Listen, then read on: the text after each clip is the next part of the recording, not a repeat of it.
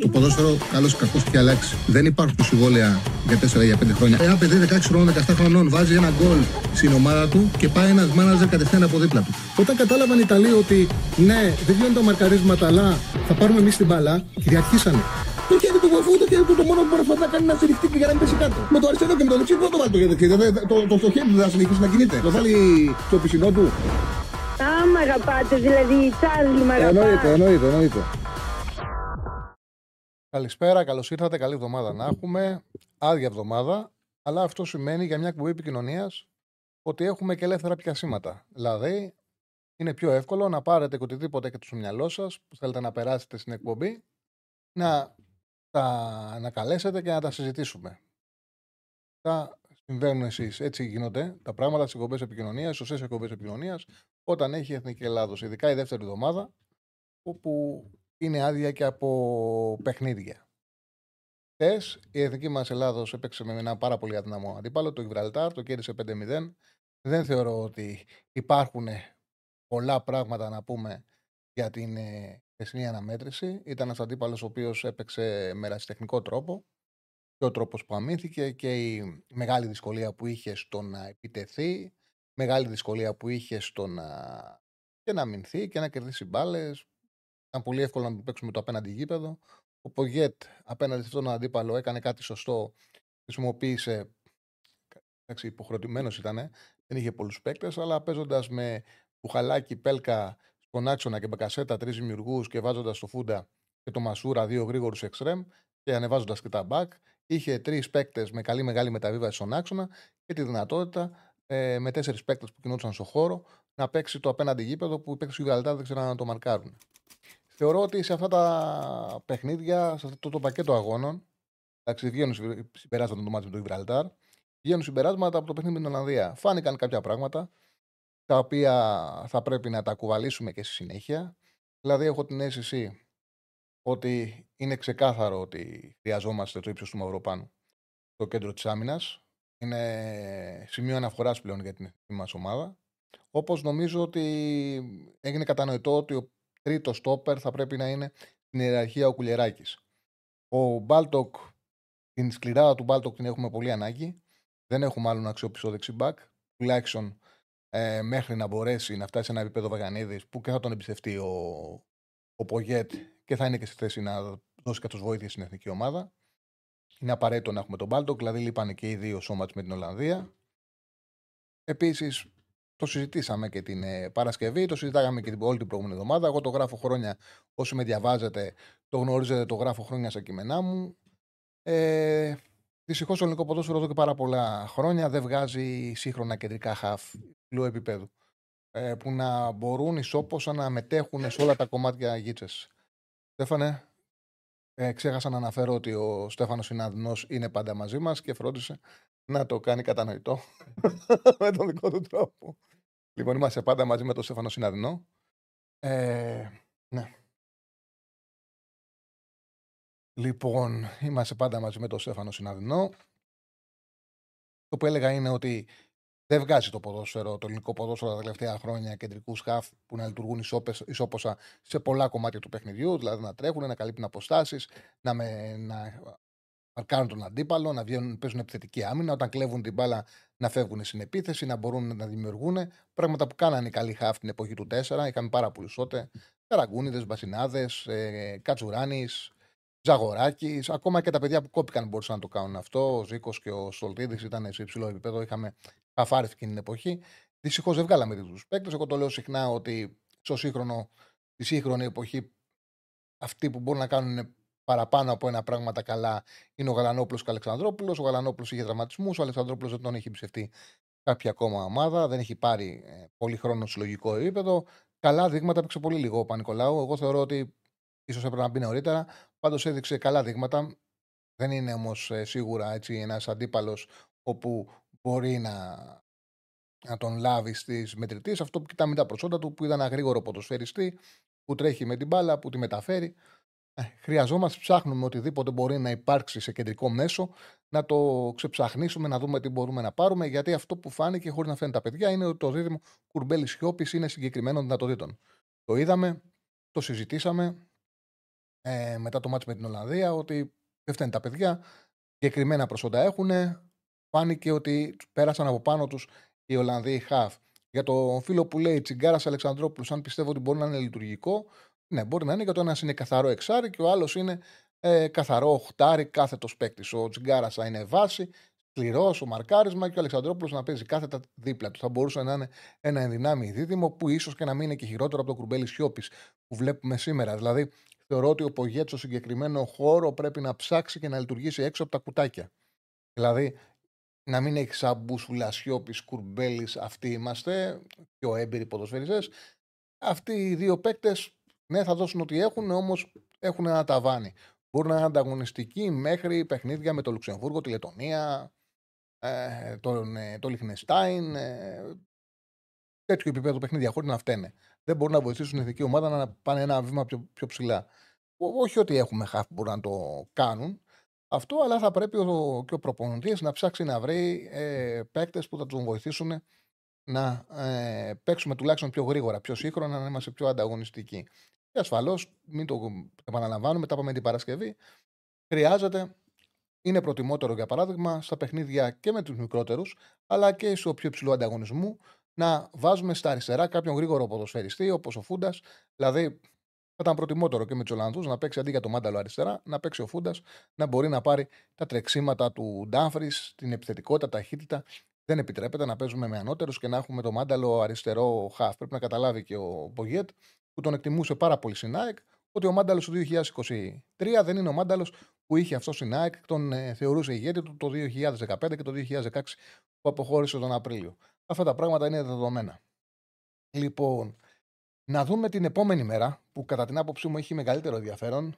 Φαίνεται, ας δούμε καταρχάς ε, το πρόγραμμα. Δηλαδή η επόμενη αγωνιστική. Η επόμενη αγωνιστική είναι η μοναδική που μπορεί να αλλάξει κάπου ισορροπίες και να μας κάνει να πάμε στο μεθεπόμενο παιχνίδι με τους Ολλανδούς με στόχο. Είναι το ζευγάρι αγώνων ε, ε, Ολλανδία-Γαλλία, Ιρλανδία-Ελλάδα. Αν η εθνική μας ομάδα κερδίσει τους Ιρλανδούς και οι Ολλανδοί δεν κερδίσουν τους Γάλλους, τότε έχουμε την ε, δυνατότητα να πάμε να παίξουμε με τους Ολλανδούς έναν τελικό και αν τον κερδίσουμε να παθήσουμε να αξιοποιήσουμε το γεγονός ότι τελευταία αγωνιστική έχουμε εντός έδρας ε, παιχνίδι με τους Γάλλους. Δηλαδή είναι Κλήρω ήταν πάρα Έχει δίκιο η κοπέλα σου. ότι είναι ιδιαίτερα αισθητική η φωνή μου. Έχει δίκιο, φίλε μου. Εντάξει. Φίλε μου που καβαλά έχει δίκιο. Έχει γούστο η κοπέλα σου. Αυτό να το εκτιμάς. Λοιπόν, αυτό το οποίο έλεγα είναι το εξής. Ότι αν κερδίσουμε, αν 13 Οκτωβρίου στα διπλά παιχνίδια, Ολλανδία-Γαλλία και Ιρλανδία-Ελλάδα, εμείς κερδίσουμε τους Ιρλανδούς και οι Γάλλοι δεν καταφέρουν να, και οι Ολλανδοί δεν καταφέρουν να κερδίσουν τους Γάλλους, τότε Παίζουμε τελικό με τους Ολλανδούς και αν κερδίσουμε τους Ολλανδούς, θα μπορούμε τη τελευταία αγωνιστική να προσπαθήσουμε να αξιοποιήσουμε ότι είχαμε τη τύχη στην κλήρωση, τη μοναδική τύχη, ότι οι Γάλλοι, να τους, τους Γάλλους να τους έχουμε μέσα τελευταία αγωνιστική, όντως έχοντας πάρει η Γάλλη την πρόκληση αδιάφορη. Και έχουμε δει πάρα πολλές φορές ότι οι Γάλλοι με τον Ντεσάμπ, τελευταία αγωνιστική και πολλές αλλαγές κάνουν ο Ντεσάμπ και κάνουν δωράκια. Πολλές φορές, σαν αδιάφοροι, έκαναν δώρα ε, οι Γάλλοι. Ασφαλώς με αυτά που έχουμε δει, έχοντας την εικόνα μας, την εικόνα από το Ολλανδία-Ελλάδα, το ότι να κερδίσουμε τους Ολλανδούς φαίνεται πολύ μακρινό. Έσω και στην έδρα μας. Αυτό είναι μια πραγματικότητα. Όμως λέω ότι ας έρθουν τα πράγματα έτσι όπως θέλουμε στις 13 Οκτωβρίου και να έχουμε τρεις μέρες να σκεφτούμε έναν τελικό, όπου αν τον κερδίσουμε, να έχουμε πιθανότητες ε, να δώσουμε το να παίξουμε στο τελευταίο παιχνίδι με αδιάφορο αντίπαλο την πρόκριση. Το ποδόσφαιρο όλα γίνονται άσχετο και αν σήμερα αυτό φαίνεται πολύ μακρινό. 13 Οκτωβρίου είναι ένα σημαντικό ζευγάρι αγώνων. Παίζουν εμεί το Δουβλίνο με τους Ελλάδους και παίζουν οι Ολλανδοί μέσα με την ε, Γαλλία. Οι Ολλανδοί έχουν με την νίκη που κάνανε χτες στην Ιρλανδία, ασφαλώς έχουν ένα πολύ μεγάλο πλεονέκτημα γιατί έχουν, ε, εξασφάλισαν αυτό το, σε αυτό το πακέτο αγώνων εξασφάλισαν την ισοβαθμία απέναντί μας, κερδίζοντάς μας με 3-0. Εντάξει. Στην UEFA, όπως γνωρίζετε, μετράνε τα μεταξύ μας παιχνίδια. Οπότε με αυτή την νίκη παίρνουν πλεονέκτημα στην ισοβαθμία. Έχουν κερδίσει το δύσκολο παιχνίδι, το δύσκολο εκτός έδρας με τις μικρές ομάδες στην Ιρλανδία. Και αυτό είναι κάτι το οποίο είναι πάρα πολύ σημαντικό. Οπότε εμείς για να μπορέσουμε να πάρουμε την πρόκριση, τη δεύτερη θέση, θα πρέπει να κάνουμε τρεις νίκες. Να πάρουμε και τα τρία μάτς και φυσικά οι Ολλανδοί να γκελάρουν την ε, Γαλλία. Δηλαδή να πάρουμε στο παιχνίδι με τους Γάλλους κάτι παραπάνω από ό,τι θα πάρουν αυτοί με τους Γάλλους και να έχουμε τα ίδια αποτελέσματα σε υπόλοιπους ε, αγώνες όσο να μην μετρήσει το κριτήριο της οβαθμίας. Ε, βέβαια, να είμαστε τώρα ειλικρινείς, το πιο πιθανό είναι να πάμε playoff. Δεν θα κερδίσουμε τους Ιρλανδού, δεν ελπίδες κάνει μου. Όχι. Ναι, δεν διαφωνώ. Το πιο πιθανό είναι, ρε παιδί μου, να μην κερδίσουμε ούτε τους Ιρλανδού. Αυτό είναι το, με την εικόνα που έχουμε, το πιο πιθανό είναι αυτό, να μην κερδίσουμε ούτε στο Δουβλίνο. Λέμε όμως πώς είναι τα πράγματα. Ε, δεν μπορούμε με το σώμα να τους αποκλείσουμε. Δεν είναι. Πρέπει να βάλουμε κάτω τη βαθμολογία, τα δεδομένα, να συζητήσουμε και από εκεί πέρα τι θα γίνει στο γήπεδο. Ε, θα το δείξει στο γήπεδο. Δεν μπορώ εγώ να πω με το στόμα θα έρθει διπλό, θα έρθει άσος, θα έρθει χ. Το πιο πιθανό είναι 13 Οκτωβρίου να κάνουμε σχέδια για τα playoff. Γι' αυτό το λόγο, επειδή αυτό είναι και το πιο πιθανό σενάριο, έχω ετοιμάσει για να είναι και ξεκάθαρο στον κόσμο τι μας περιμένει στα playoff τον ε, Μάρτιο. Λοιπόν, θα πάμε στα playoff τη γάμα κατηγορία, αυτό είναι το πιθανότερο σενάριο. Οι τέσσερις ομάδες που πήραν τις πρώτες θέσει ε, στη γάμα κατηγορία είναι η Γεωργία, Ελλάδα, Τουρκία, Καζακστάν. Αν τα πράγματα ε, έρθουν έτσι και δεν πάρει κανένας από τους, καμία ομάδα από τις τέσσερις το εισιτήριο από, την, ε, από τον όμιλό της. Θα παίξουμε στα τελικά. Θα παίξουν Γεωργία, Καζακστάν με γηπεδούχο τη Γεωργία.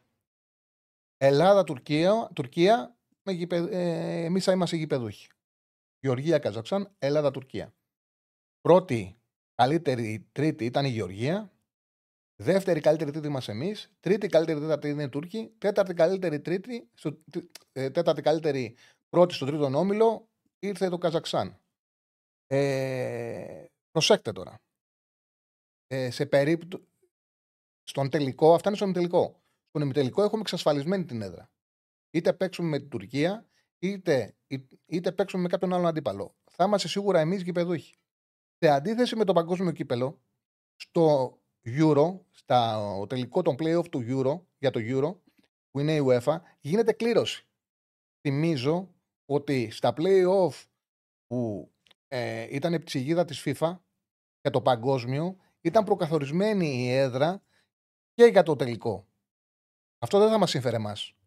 Γιατί η πρώτη θέση είναι η, η πρώτη θέση, η καλύτερη τρίτη ήταν η καλύτερη πρώτη του τρίτου, της πρώτης, τρίτης, καλύτερη πρώτη της τρίτης κατηγορίας ήταν η Γεωργία. Οπότε με τη λογική του παγκοσμίου θα είχε στο τελικό την έδρα η Γεωργία. Όμως η UEFA στον τελικό θέλει κλήρωση. Οπότε δεν ξέρουμε αν θα παίξουμε εντός ή εκτός τον τελικό, αν περάσουμε από τον ημιτελικό. Τώρα, η πέμπτη επιλαχούσα ομάδα είναι το Λουξεμβούργο και η έκτη είναι το Αζερβαϊτζάν. Δηλαδή, σε περίπτωση που είναι πολύ πιθανό ενδεχόμενο, εγώ θεωρώ το πιο πιθανό ενδεχόμενο είναι οι Τούρκοι να πάρουν εισιτήριο από τον όμιλό τους. Αυτό είναι το πιο πιθανό ενδεχόμενο. Σε αυτό το πολύ πιθανό ενδεχόμενο αλλάζουν οι ημιτελικοί και θα παίξουμε εμείς με το Καζακστάν. Θα παίξει η εθνική μας ομάδα, θα παίξει με το Καζακστάν. Και η Γεωργία θα παίξει με το Λουξεμβούργο, γιατί πέμπτη είναι το Λουξεμβούργο. Αν τώρα πάρουν δύο ομάδες στην πρόκληση, θα μπει στα πλέον και το Ζαριμπαϊτζάν, το οποίο όμως για μένα φαντάζει δύσκολο, καθώς η Γεωργία μετά το Ινεφτάρα που φάγει αποκλείστηκε. Το Καζακστάν περιμένω, παρότι πάει καλά, περιμένω να ξεφουσκώσει. Εντάξει, υπάρχει μια πιθανότητα να πάρει η πρόκληση του Καζακστάν. Σε αυτή την ε, περίπτωση το Αζερβαϊτζάν θα πάρει την, ε, την θέση. Οπότε τα πιθανά ενδεχόμενα είναι τα εξής.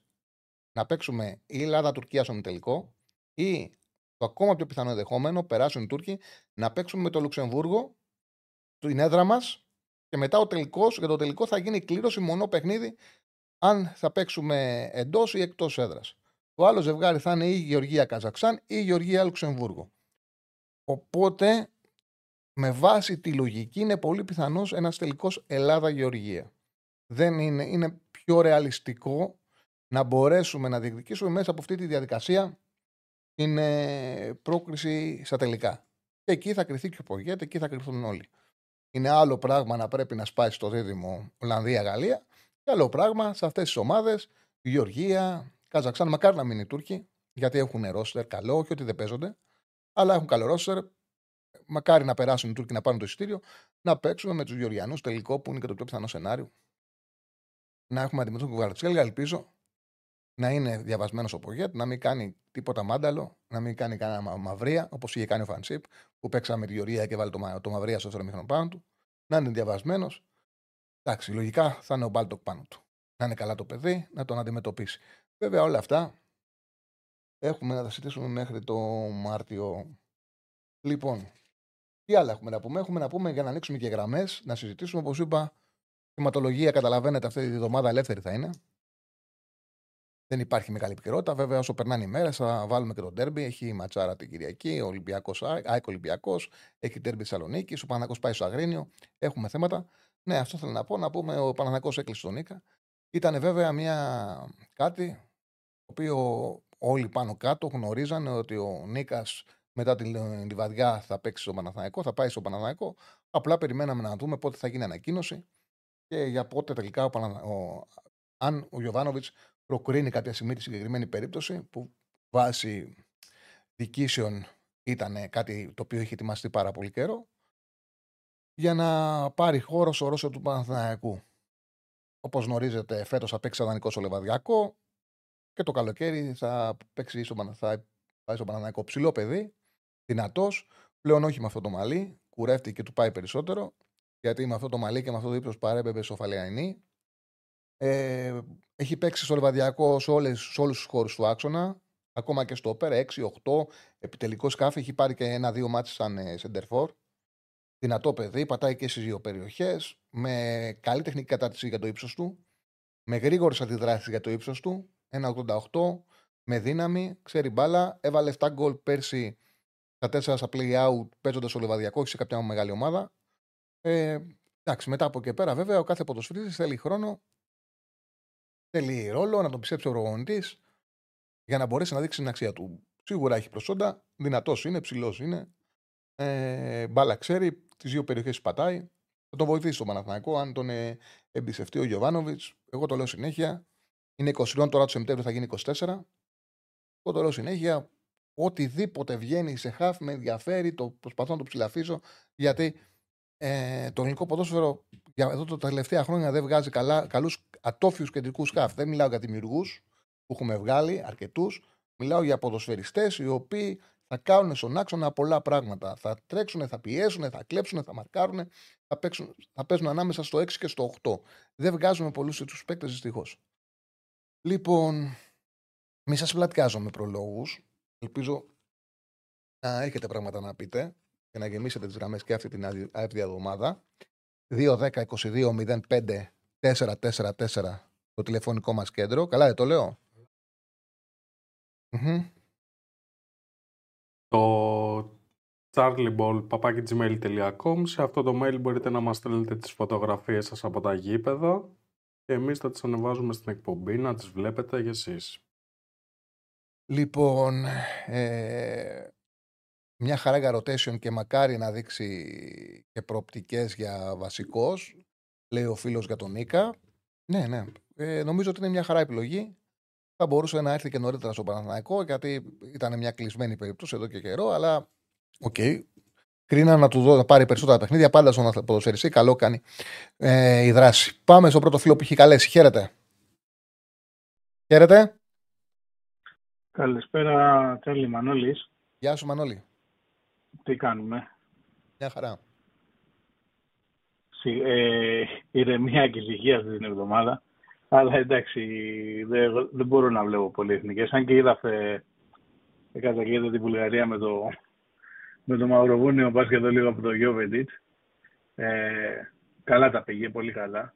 Και, Ήταν πολύ καλός.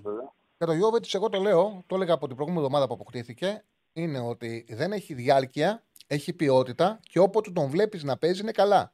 Το πρόβλημα είναι ότι εντάξει, έχει αντιμετωπίσει μυϊκά προβλήματα συχνά και χρειάζεται να υπάρχει και ο Σέντερφορ, ο οποίος θα πάρει το μεγαλύτερο χρόνο μέση χρονιά. Όμως η κατάστασή του, αν το βλέπεις να αγωνίζεται, είναι πολύ καλός. Εχθές το πήρε μόνος στο παιχνίδι. Με αυτή την ικανότητα δύσκολη κεφαλιά που κάνει. Είναι η σέντρα, βάζει το ναι, κεφάλι ναι, του ναι. πονηρά, κάπου χτυπάει και παίρνει και δύναμη μπάλα και πάει στην άλλη γωνία. Έξω τον γκολ έχει και άλλες ευκαιρίες που τις φτιάχνει ο ίδιος και το δοκάρι που κάνει είναι δική του έχει κίνηση. Ένα δοκάρι, σωστό, ναι. Δική του κίνηση και εκτέλεση. Είναι προσωπικές φάσεις, έχει αυτή την ποιότητα. Σε ακούω, τι είδες; Ναι, ναι. Ο, δεν, δεν είπα τίποτα. Δεν έκανα κάτι. Όχι, λέω ε, τι είδες τι είδες από το παιχνίδι χτες που έκανα να δεις Όχι, όχι. Μου αρέσει αυτό που πιστεύω και θα δώσει στον Ολυμπιακό. Είναι αυτό που είναι πολύ κοντά σε αυτό που συζητάς, ότι με τις πέντε αλλαγές και τα μεγαλύτερα ρόστερ, ε, θεωρώ ότι είναι πολύ σημαντικό να έχεις τέτοιου είδους game changers στον πάγκο να μπουν, να σουτάρουν από μακριά, να δώσουν την όθηση λίγο το κλικ αν ένα παιχνίδι έχει κολλήσει ε, να, στο, να στο φτιάξουν. Ε, και πιστεύω θα, ε, έχει πολύ ποιότητα ο Ολυμπιακός μπροστά για να, να, να κάνει τέτοιου είδους κινήσεις. Ο Μαρτίνες που δείχνει, και αυτό είναι κάτι που μου αρέσει πολύ, ότι είναι επεμβατικός και νωρίς. Δεν περιμένει να πάει στο 70 ε, στα παιχνίδια. Βέβαια, εντάξει, τώρα όλα είναι πολύ νωρίς. Το πρώτο τεστ είναι το, το Σαββατοκύριακο μας έρχεται. Βασικά το Σαββατοκύριακο μας έρχεται πιστεύω έχει και παιχνίδια που θα δείξουν πάρα πολλά για όποιον ασχολείται με το ευρωπαϊκό ποδόσφαιρο. Είναι το, ε, το Bayer Leverkusen, Bayer Μονάχου Bayer Leverkusen, είναι το Ολυμπιακός ΣΑΕ και φυσικά και το Milan Inter, Inter Milan. Ματσάρες, ματσάρες. Ε, θα δείξουν και τα τρία πολλά πράγματα για το πώς θα κινηθούν. Κοίταγα λίγο τώρα αυτό το Σαββατοκύριακο που δεν είχε τίποτα, κοίταγα λίγο τα μακροχρόνια. Ε, δεν ξέρω αν, αν τα έχεις δει καθόλου ε, και αν σου αρέσει τίποτα. Εγώ έχω κανένα δύο πραγματάκια που μου αρέσανε. Για πέσα, για πέσα. Εγώ την Παρασκευή, το, την Πέμπτη μάλλον το έβγαλα και στην εκπομπή. Μου άρεσε πάρα πολύ η απόδοση να υποβαστεί η Μπέρλι στο 350-360. Θεωρώ πολύ μεγάλη απόδοση από την άποψη ότι πολύ σύντομα θα έχει ένα μπροστά. Δεν ξέρω αν επαληθευτεί, αλλά ένα 80-90 αυτή την απόδοση για υποβασμό της Μπέρλι θα την δούμε σύντομα. Και γι' αυτό το λόγο το σωστό είναι σαν μακροχρόνια να παίρνεις δίκαιες τιμές. Τιμές που υπολογίες είναι μεγαλύτερες από αυτές που θα υπάρξουν στο μέλλον.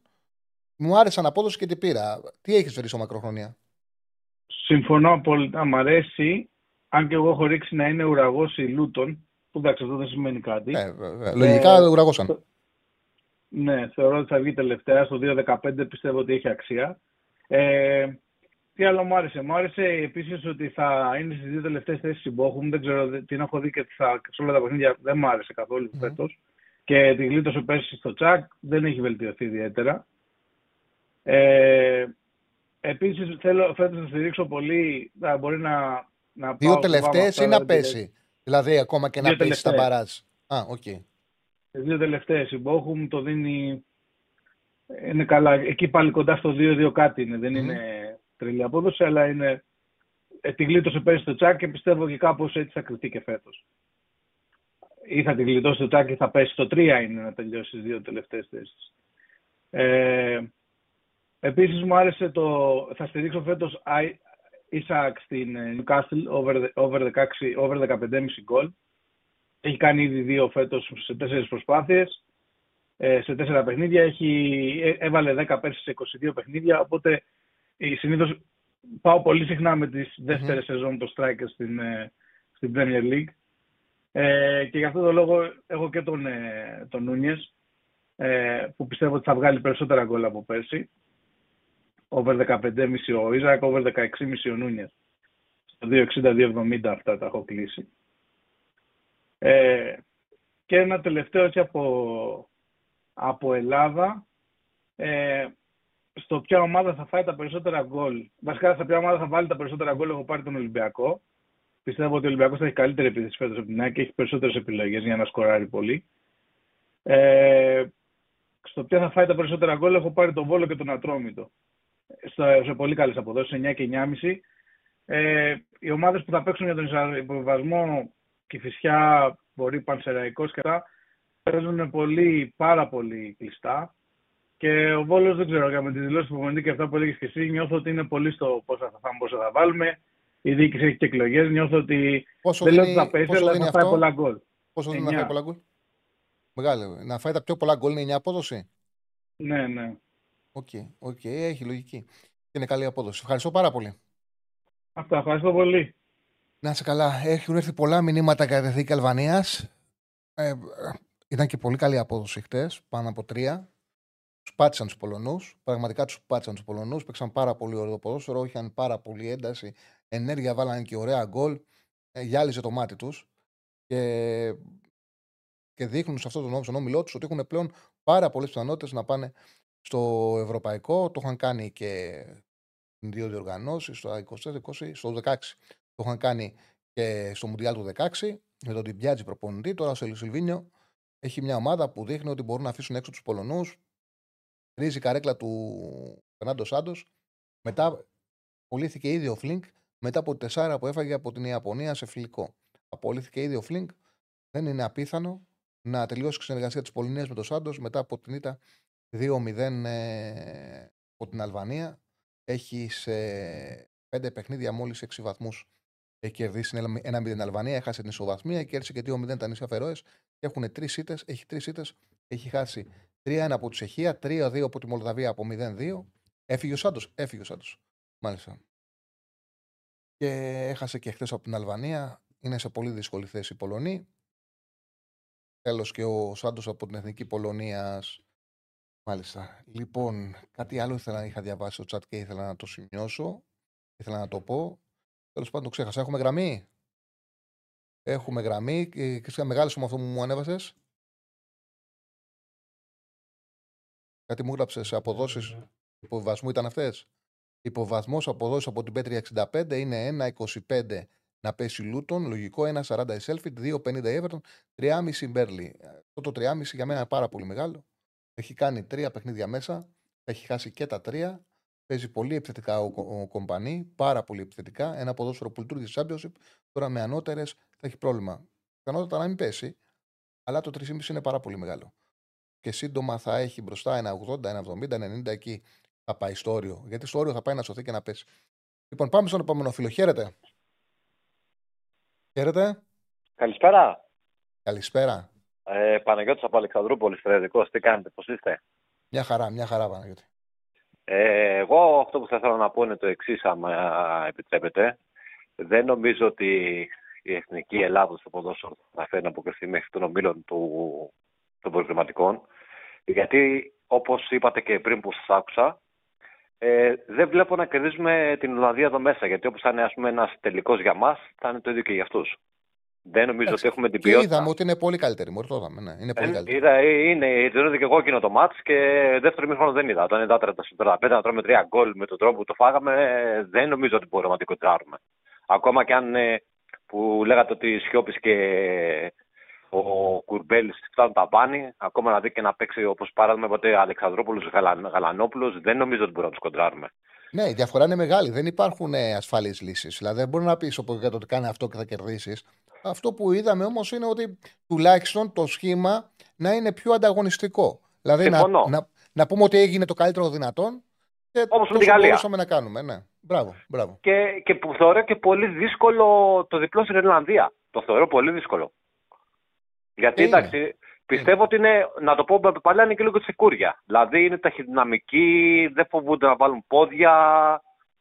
Ε, δηλαδή στο σωματικό πιστεύω μας έχουν οι Όχι μωρέ, να είμαστε ειλικρινείς ότι το όριο της ανταγωνιστικότητας της δικής μας ομάδας θα ήταν να είμαστε σε ένα ανώμιλο με Γαλλία, Ιρλανδία και να παίζαμε με τους Ιρλανδούς στη δεύτερη θέση.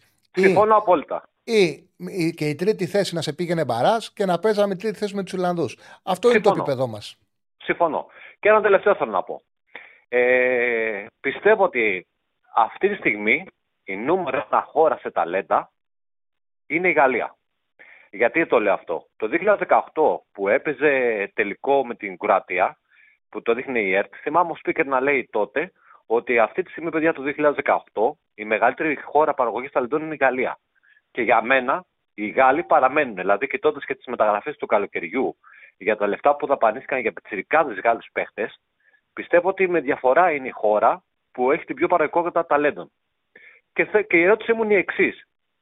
Πώς θα έχει καταφέρει η Γαλλία να έχει περάσει και τους Άγγλους και τους Γερμανούς και τους Ιταλούς στα ταλέντα; Δεν μιλάω για εδώ για την Ελλάδα για μας, που ο Παναγικός σου πήρε τον Νίκα 24-21 χρονών και τον αφήνει ιδανικό παράδειγμα Βλέπουμε τον Μπέλιχαμ είναι 20 χρόνων και είναι βασικός σε Ρεάλ. Δηλαδή εδώ θεωρούμε ακόμα ταλέντα τους 23χρονου, έτσι, που είναι στο εξωτερικό 21χρονο είναι έτοιμος παίχτη. Κάνω λάθος; Ε, όχι. μπαίνουν, βλέπουμε ότι μπαίνουν πάρα πολύ πιο γρήγορα στη δράση και τους υπολογίζουν πολύ νωρίτερα. Τώρα οι Γάλλοι έχουν ένα συνδυασμό.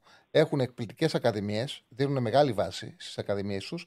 Επίσης έχουν τη δυνατότητα να ε, φέρουν παιδιά από αφρικάνικες χώρες και να τους βάζουν στο ευρωπαϊκό μοντέλο από πάρα πολύ μικρούς. Προναυτικέ τους. Ναι, που έχουν προσόντα, ταχύτητα, τεχνική ε, τρεξίματα και επειδή τους παίρνουν από ε, τις ακαδημίες από 13-12 χρονών, ε, ε, συνδυάζουν το αφρικάνικο προσόν με την ευρωπαϊκή τεχνική κατάρτιση και τακτική υποδομή. Και γι' αυτό το λόγο βλέπουμε ότι ε, ψηλούς, μαύρους, γρήγορους, με ποιότητα στη σκέψη και στην ε, δημιουργία. Και αυτό κάνει πολύ μεγάλη διαφορά. Ε, είναι ξεκάθαρο ότι συμβαίνει κάτι τέτοιο. Συμφωνώ. Όπως λες ότι αυτή τη στιγμή, όχι αυτή τη στιγμή, εδώ και 7-8 χρόνια οι Γάλλοι έχουν το μεγαλύτερο ταλέντο τους, το μεγαλύτερο ταλέντο ε, στο εγχώριο ποδόσφαιρο και αυτό το αξιοποιεί η εθνική ομάδα. Και ε, ε, ένα τελευταίο, με συγχωρείτε που πριν τελευταίο. Είχα διαβάσει πριν χρόνια, στον Καζέτα συγκεκριμένα, ότι η Manchester United θα έπαιρνε ένα παίχτη από τον Άγιαξ, από την Ολλανδία κάπου, ο οποίος ήταν πιτσυρικά και έλεγε το άρθρο τότε, μιλάμε πρέπει να έχει αυτό μια εφταετία, μπορεί και δεκαετία, να έλεγε, έλεγε το άρθρο εκείνο ότι ο πιτσυρικά, που ήταν τότε 10, 12, 9 χρονών, κάπου κατά εκεί, θα πήγαινε στο Μάντσεστερ, όπου θα, θα του παρεσχόταν σχολείο, ακαδημίες, φαγητά, ε, δουλειά για τους γονείς, να μην, δηλαδή ό,τι, οτιδήποτε χρειαστεί για να γίνει ο, ο, ο Πιτσιρικάς να ανδρωθεί και να γίνει ποδοσφαιριστής. Αυτή τη στιγμή οι μεγάλες ελληνικές ομάδες που λέμε έχουν αυτή τη δυνατότητα οι ακαδημίες τους, αν ξέρετε κάτι σχετικό. Δηλαδή να Πιτσιρικά από τον Εύρο, από την Οριστιάδα, από τα Γιάννηνα, ναι, από... Ναι. Άμα, κρίνουν, άμα κρίνουν ότι αξίζει να μπει στην ε, ομάδα, υπάρχει δυνατότητα και να μείνει στις ακαδημίες και να του προσφέρουν και στέγη. Και ναι, υπάρχει. Γίνεται και στις μεγάλες ομάδες πλέον αυτό. Ε, ε δηλαδή έχουν κάνει δηλαδή, οι ελληνικές... Έχουν γίνει βήματα στι ακαδημίε. Έχουν γίνει βήματα, ναι. Έχουν γίνει. Ε, ναι. Πιστεύετε ότι στην επόμενη πενταετία, εφταετία, γιατί θέλουν χρόνο οι ακαδημίες, έτσι. Οι Γάλλοι αυτό που κάνουν δεν το ξεκίνησαν το 2015 και το κάνουν το 2018 το κάνουν χρόνια. Πιστεύετε ότι στην επόμενη πενταετία, εφταετία θα όχι, μπορούμε. Όχι, δεν, το, δεν το πιστεύω γιατί δεν υπάρχει, όπως λέει, ψηλογική στην Ελλάδα να μπουν σε νέα ηλικία ε, ταλέντα. Το κάνουν ελάχιστες ομάδες. Δεν υπάρχει, δυστυχώς δεν έχουμε σοβαρή βιτεθνική, το οποίο είναι πάρα πολύ σημαντικό. Δηλαδή έχουμε, ανέχονται ή ανέχονται. Θεωρούν ότι τους συμφέρει, αλλά δεν είναι αυτό πραγματικότητα, ε, να υποβαθμίζεται η βιτεθνική.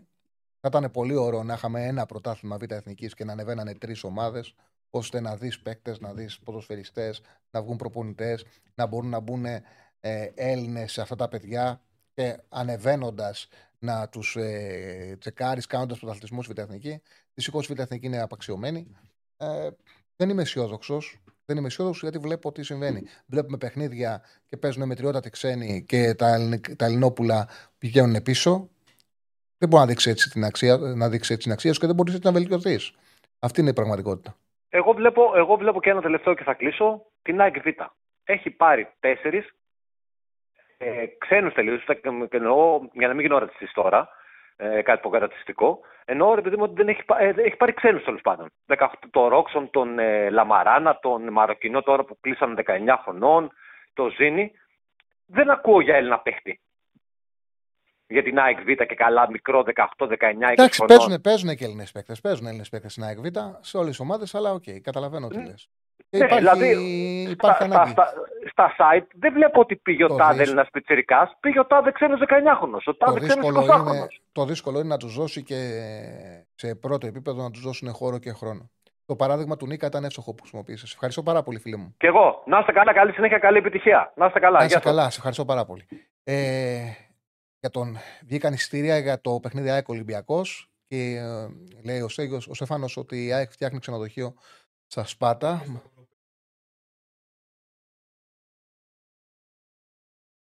Και πολλοί φίλοι ότι ο Πάουκ έχει τις καλύτερες ακαδημίες σε αυτό το κομμάτι και ότι δουλεύει πάρα πολύ σωστά. Ε, το έχουν γράψει πάρα πολλοί φίλοι, οπότε θα είναι και μια πραγματικότητα. Ε, αυτό που ήθελα να απαντήσω σε ένα φίλο που είπε αν θεωρεί ο φίλος ότι είναι το ίδιο ταλέντο ο Μπέλιγχαμ με τον ε, Νίκα, δεν εννοούσε αυτό. Έδωσε ένα παράδειγμα ότι όταν βλέπουν στο εξωτερικό ένα ψηλό, δυνατό, ένα καλό κορμί, αθλητικό, με ταχύτητα, του δίνουν την ευκαιρία να δείξει τα προσόντα του. Εδώ είναι 22 χρονών και λέμε ακόμα μικρός. Από πέρσι συζητιόταν αν θα πάει στο Παναναναϊκό ή όχι. Και περιμένουμε να δούμε πότε θα πάει στο Παναναναϊκό να του δοθεί η ευκαιρία, αν τον πιστέψουν, αν δεν πάρουν κάποιον άλλον ξένο στη θέση του. Δεν δημιουργείται εύκολα χώρος για ένα ταλαντούχο παιδί. Ο Νίκα έδειξε ότι έχει ταλέντο.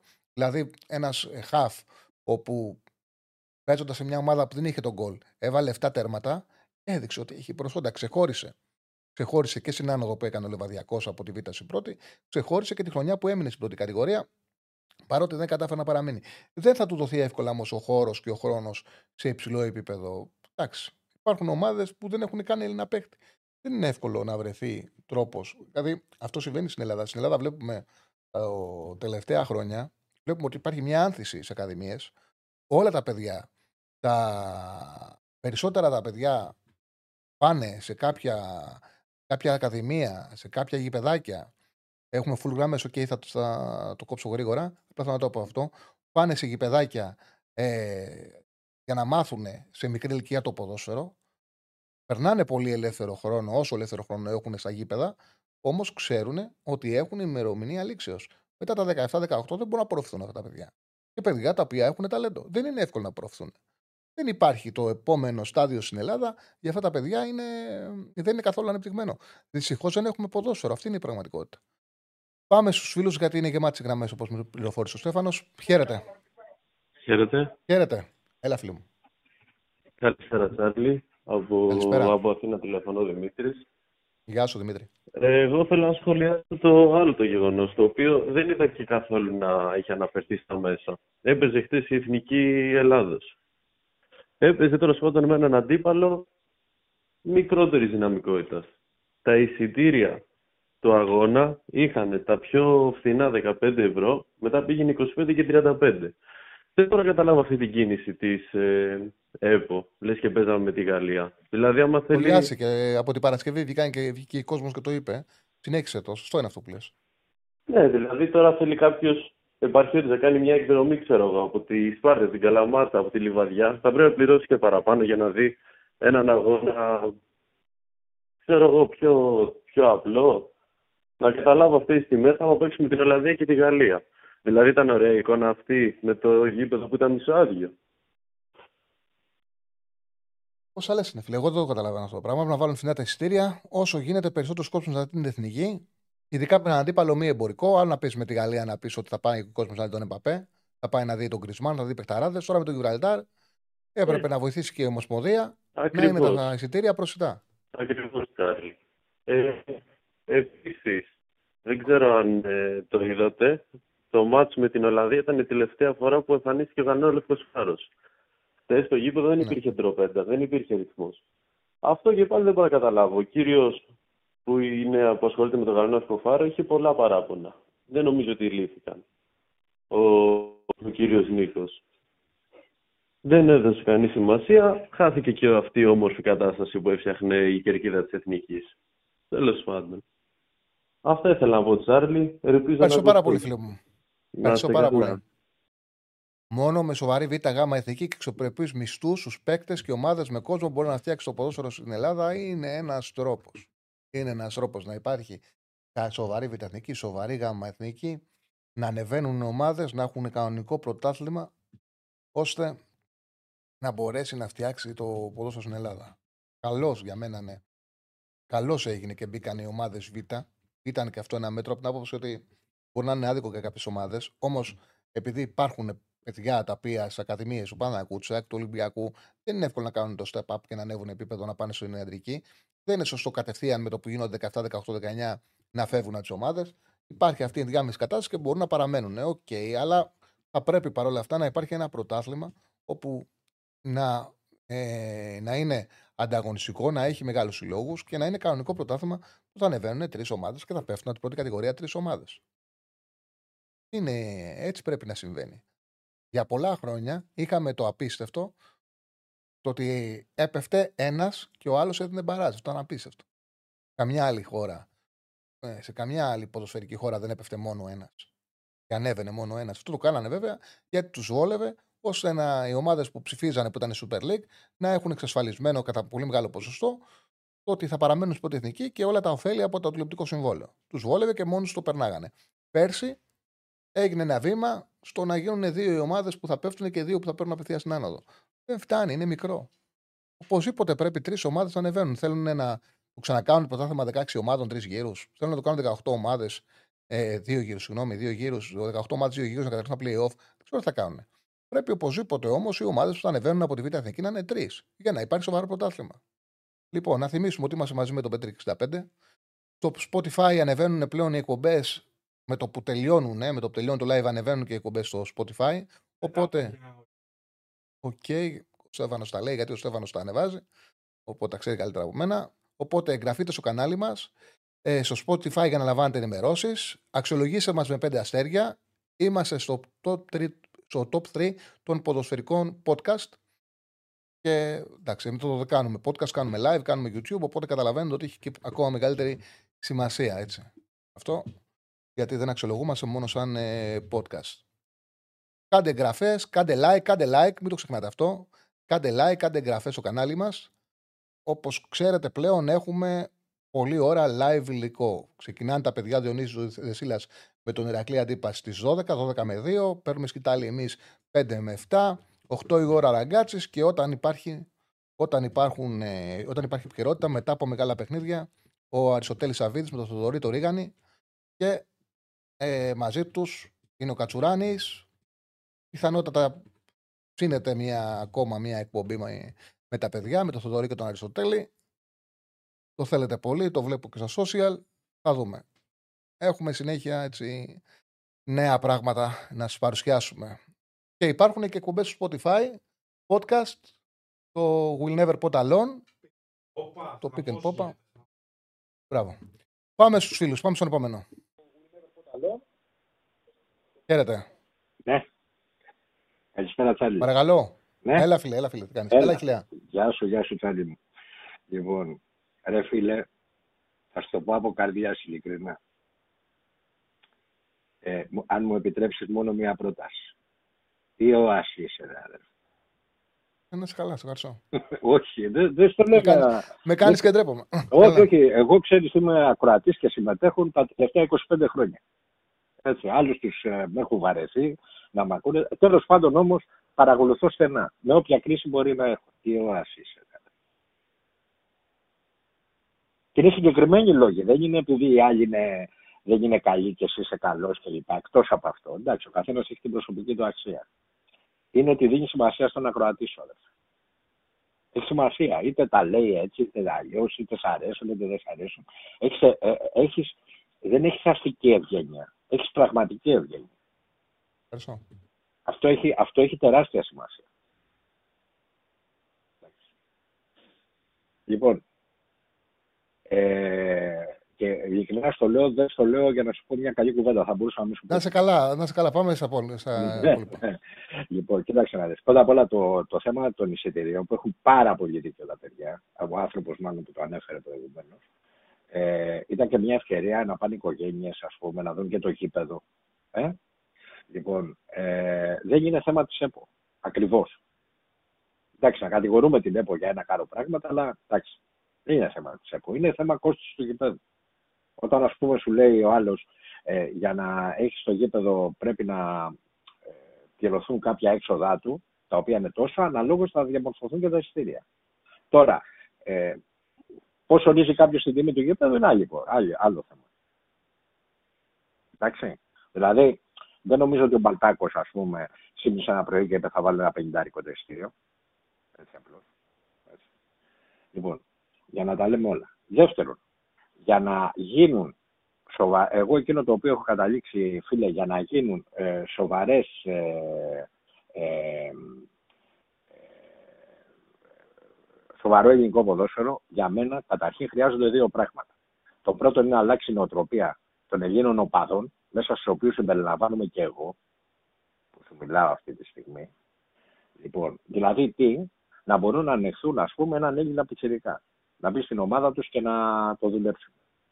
Το πρώτο πείραμα, ας πούμε, το πιο, μάλλον όχι το πρώτο, το πιο πρόσφατο πείραμα το οποίο έγινε στην ΑΕΚ, κρίνεται πλήρως αποτυχημένο. Εγώ είμαι απογοητευμένος από αυτό. Και ε, μιλάω για τον Χρυσόπουλο. Χάρηκα πάρα πολύ με τον προπονητή της ομάδας μου, ο οποίος αν τον αγαπούσα μία φορά, τον αγαπώ δύο για αυτό που είπε και όχι για τις επιτυχίες που έχει κάνει. Δηλαδή ότι θέλει να βγάλει νέα παιδιά. Δεν ξέρω αν άκουσες τη συνέντευξή του προχθές. Ναι, ναι. Ε, ε, το, το βάλε στις προτεραιότητες του. Αυτό για μένα ε, τον υψώνει πάρα πολύ στα μάτια μου. Αλλά δυστυχώς δεν υπάρχει υπόβαθρο. Δεν υπάρχει από κάτω. Δηλαδή, οτιδήποτε δουλειά κάνει ένας επαγγελματίας στο ποδόσφαιρο, ε, απευθύνεται στον κόσμο εν τέλει.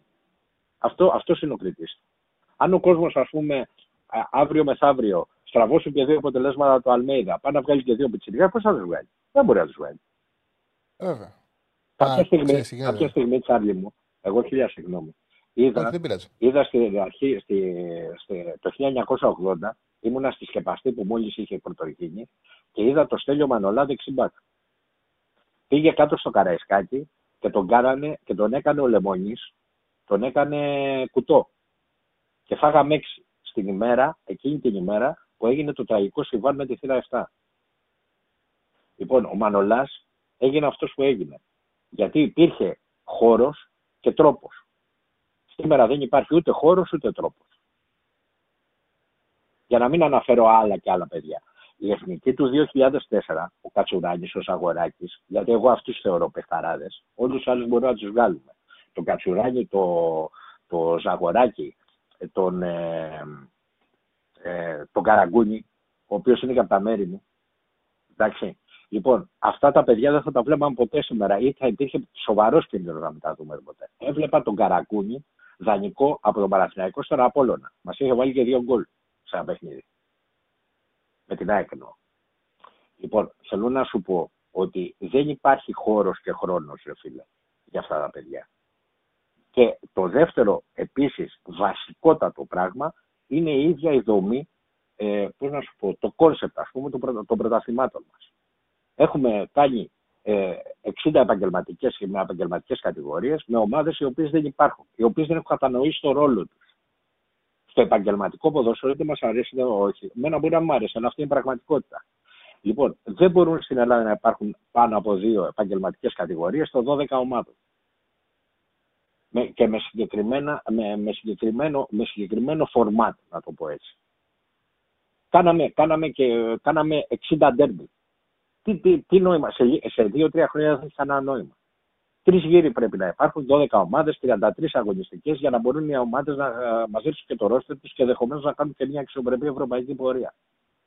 Αλλά δυστυχώς στην Ελλάδα, όταν είναι το δόση μην σήμερον και το δόση μην σήμερον δεν αφορά μόνο τους Έλληνες Προέδρους. Αφορά και όλους εμάς που παίρνουμε τηλέφωνο ή συμμετέχουμε σε αυτό το πράγμα. Γιατί θέλουμε τη νίκη. Θέλουμε το άμεσο αποτέλεσμα. Αυτό είναι το δώσιμο σήμερα. Οι πρόεδροι το καταλαβαίνουν αυτό και μας ε, φορτώνουν με καραβιές. Ξέρουν όπως έκανε ο συγχωρεμένος ο Κανελάκης που α, το ξεκίνησε από τον Ιωνικό, αυτό που έπαιρνε παίχτες μέσα από το, από το football manager, ας πούμε. Και τα ξέρεις καλύτερα από μένα.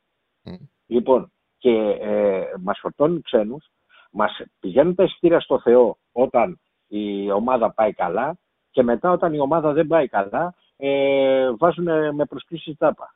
Αυτό δεν γίνεται τυχαία επειδή είναι κακοί οι πρόεδροι. Απλά μας έχουν καταλάβει. Όλους μας. Αυτό είναι το περιβάλλον μας. Έτσι, Έτσι. χίλια συγγνώμη. Ε, δεν πολύ ωραία τα πεις, συγγνώμη. Πολύ ωραία. Όχι, τα πεις πολύ ωραία. Εντάξει. Ευχαριστώ πάρα πολύ. Να είσαι καλά, αδερφέ μου, για χαρά. Να είσαι καλά. Να πούμε ότι διαβάζω στο Σπόρ 24 έχει στείλει επιστολή ο Μαρνάκη στον ε, πρόεδρο του ΣΟΕΦΑ, του Τσεφερίν, όπου, όπως έχετε καταλάβει, θα τη διαβάσω. Αγαπητέ κύριε Πρόεδρε, ευχαριστούμε για τη συνεχή στήριξη στο ελληνικό ποδόσφαιρο. Ανεφερόμαστε στην από 4 Σεπτεμβρίου 2023 επιστολής σας προς την ΕΠΟ, η οποία περιορίζει προσωρινά τους διαιτητές UEFA Elite και κατηγορία 1 να διευθύνουν αγώνες Super League 1 στην Ελλάδα. Θα θέλαμε να σας ενημερώσουμε το ελληνικό πρωτάθλημα ξεκίνησε 18 Αυγούστου του 2023 και μετά από αυτή τη διεθνή διακοπή θα διεξαχθεί η τέταρτη αγωνιστική. Αυτό το Σαββατοκύριακο θα δούμε κρίσιμους αγώνες μεταξύ των μεγάλων συλλόγων όπως ΑΕΚ Ολυμπιακός και ΠΑΟΚ Άρη.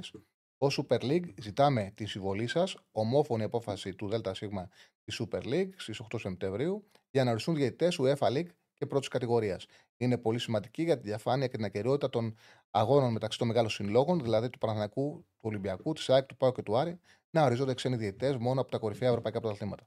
Ω Super League θα θέλαμε να διασφαλίσουμε την ασφάλεια των ξενοδιαιτητών αγώνων κατά την παραμονή τους στην Ελλάδα. Ε, αυτό θα εξασφαλίσει ότι όλοι οι διαιτητές του αγώνα θα αισθάνονται ασφαλείς και θα έχουν την ανάλογη φιλοξενία. Εκ μέρους Super League, σας ευχαριστούμε για τη συνεργασία σε αυτό το θέμα και ελπίζουμε τη θετική σας απάντηση. Ε, Θερμούς χαιρετισμούς, Ευάγγελος Μαρινάκης, πρόεδρος Super League. Λοιπόν, αυτή ήταν και η επιστολή του Ευάγγελου Μαρινάκη στον πρόεδρο του ΣΟΕΦΑ. Λοιπόν, ε, ναι, να δούμε λίγο για Κάλεν λίγο ο Στέφανος να μιλήσουμε. Ο ήρθε, ανακοινώθηκε την Παρασκευή από την ΑΕΚ. Κοιτάξτε να δείτε, ο Κάλεν είναι ένας ε, αμυντικός, ποσοτικά χρειαζόταν να τον αποκτήσει η ΑΕΚ. Έτσι.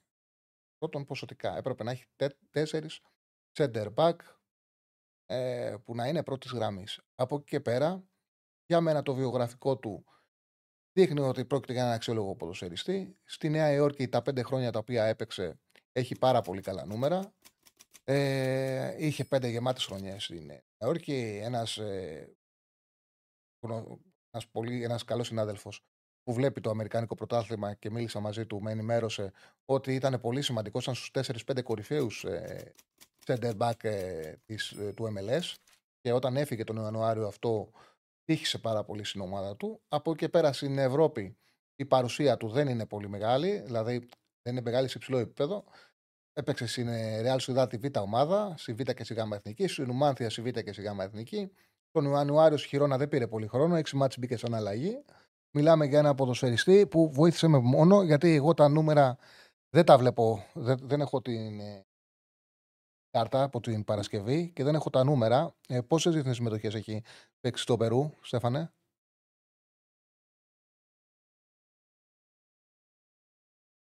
Έχει 38 συμμετοχές και 2 γκολ, καλά βλέπω. Έχει 38 συμμετοχές ναι, στην Εθνική Περού, οι 25 ε, από τις οποίες ξεκίνησε βασικός είναι από τα τελευταία 31 παιχνίδια. Ναι, αυτό είναι πολύ σημαντικό. Στα τελευταία 30, 31 παιχνίδια που έχει παίξει στο Περού, τα 25 έχει ξεκινήσει βασικός. Είναι βασικός κεντρικός αμυντικός της ε, Εθνικής Περού. Είναι μια, ένας παίκτης ο οποίος έχει ένα βιογραφικό που εύκολα μπορεί να σταθεί στο δικό μας ε, ποδόσφαιρο, στο δικό μας επίπεδο. Ε, ε, για το φίλο που λέει τελικά είναι διαιτητές στα ντέρμπι, δεν το ξέρουμε αυτό. Δεν γνωρίζουμε το τι θα συμβεί.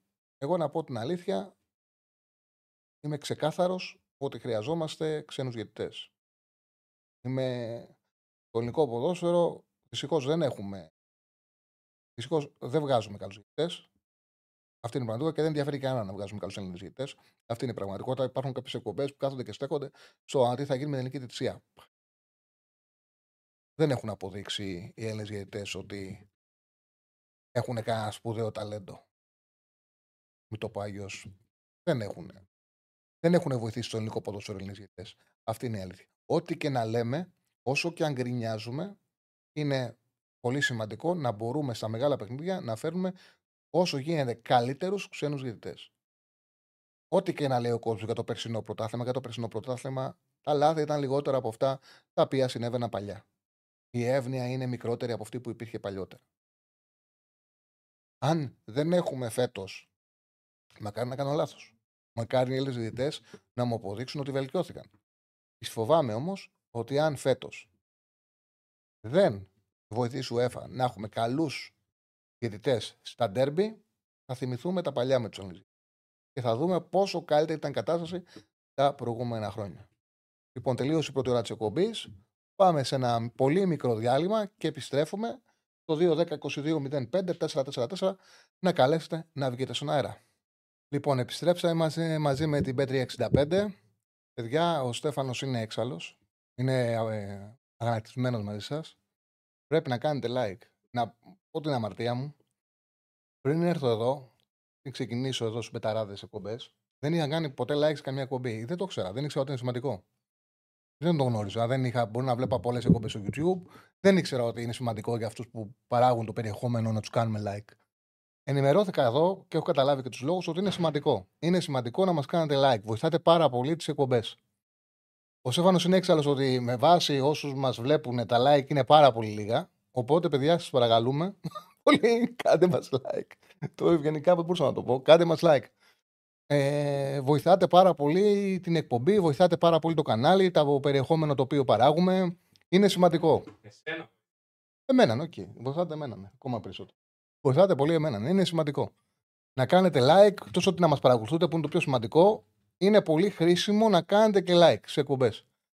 Ε, έχουν να κάνουν με τους αλγόριθμους και με αυτά. Είναι σημαντικό. Κάντε like. Λοιπόν. Ε, έκανα, έκανα, έκανα like. Έκανα like. Λοιπόν, οι γραμμές αυτή τη στιγμή είναι άδειες. Το 2-10-22-05-444 και εγώ έκανα like, έκανα αυτό like ε, στην εκπομπή. 2-10-22-05-444 το τηλεφωνικό μας κέντρο. Οι γραμμές είναι άδειες αυτή τη στιγμή. Κάτσε να βάλω και τα ακουστικά μου. Οπότε όποιος καλέσει θα βγει χωρίς ε, αναμονή. Ε, έχουν γίνει πολλές συζητήσεις για τους ε, διαιτητές. Βλέπω εδώ στο, στο chat. Εμένα είναι ξεκαθαρή η άποψή μου. Είμαι... Δεν το πιστεύω τον Έλληνα διαιτητή. Και επίσης είναι και φυσιολογικό. Έχουμε πολύ μωρέ, μεγάλη τοξικότητα στην Ελλάδα. Υπάρχει πολύ τοξικότητα. Είναι δύσκολο το κλίμα. Είναι δύσκολη η καθημερινότητα για τον Έλληνα διαιτητή. Είναι καλύτερο να έρθει κάποιος από το εξωτερικό, μια μεγάλη σφυρίχτα, ένας πραγματικά πολύ καλός διαιτητής, με την ηρεμία του να σφυρίξει και να αποχωρήσει. Και από εκεί πέρα, αν κάνει λάθη, να τα λέμε μεταξύ μας. Έχουμε γραμμή; Έχουμε. Πάμε στο φίλο. Χαίρετε. Ε, ναι, Τσάρλι, εγώ είμαι. Ναι, ναι. Καλησπέρα. Ε, Μιχάλης από Πειραιά Παναθηναϊκός. Είχαμε μιλήσει κάποιες φορές τις, την προηγούμενη εβδομάδα και στις αρχές εκπομπές. Ε, τίποτα, εγώ απλά να σου πω έτσι ένα γεια. Ε, είδα το μάτι της ε, ε Εθνικής ε, πιστεύω ότι έπατε ε, στην εκπομπή πιο πριν, τώρα άνοιξα το YouTube. Ε, δεν έχω να πω κάτι ε, και εγώ πιστεύω αυτό που ε, θεωρώ πως είναι και ο τίτλος στην εκπομπή σου ότι η πρόκριση θα κρυφτεί τον Μάρτιο στα παιχνίδια που παίζουν νομίζω με Τουρκία ή με Γεωργία, δεν θυμάμαι τώρα ακριβώς. Οι ομάδες είναι Γεωργία, Τουρκία, Καζακστάν. Ναι. Και, άμα, και αν οι Τούρκοι, αν οι Τούρκοι πάρουν το εισιτήριο από τον όμιλό τους, θα προχωρήσει το.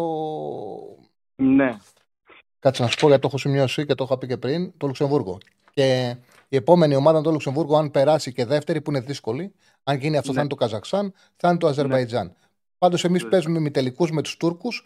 Αν οι okay. Τούρκοι έχουν περάσει, θα πάρουμε το Καζακστάν.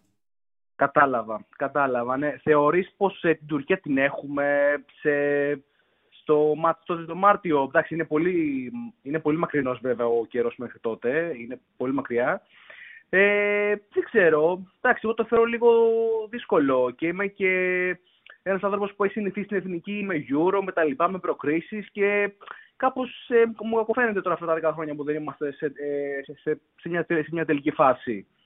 Δεν ξέρω, εντάξει, το είδα χθες στο μάτς, εντάξει, το Γιουρετάρ δεν ενδείκνυται για ε, να βγάλεις κάποια σοβαρά συμπεράσματα. Ε, θεωρείς εσύ ότι έτσι όπως η Εθνική τώρα μπορεί να περάσει έστω από τα play-off στο Euro ή χρειάζεται κάποιες προσθήκες κάποιων παικτών που δεν πήρε τώρα ο Κουρντής. Το πιο πιθανό σενάριο είναι να παίξουμε στα ημιτελικά με το Καζακστάν και, τελικό με τη, και, και, τελικό με τη Γεωργία που θα γίνει κλήρωση αν θα έχουμε την έδρα εμείς ή οι Γεωργιανοί. Ναι, θυμάμαι είναι, εκεί, ανήκει, εκεί ανήκουμε ποδοσφαιρικά. Δηλαδή το επίπεδό μας είναι για να είμαστε ανταγωνιστικοί απέναντι σε αυτές τις ομάδες.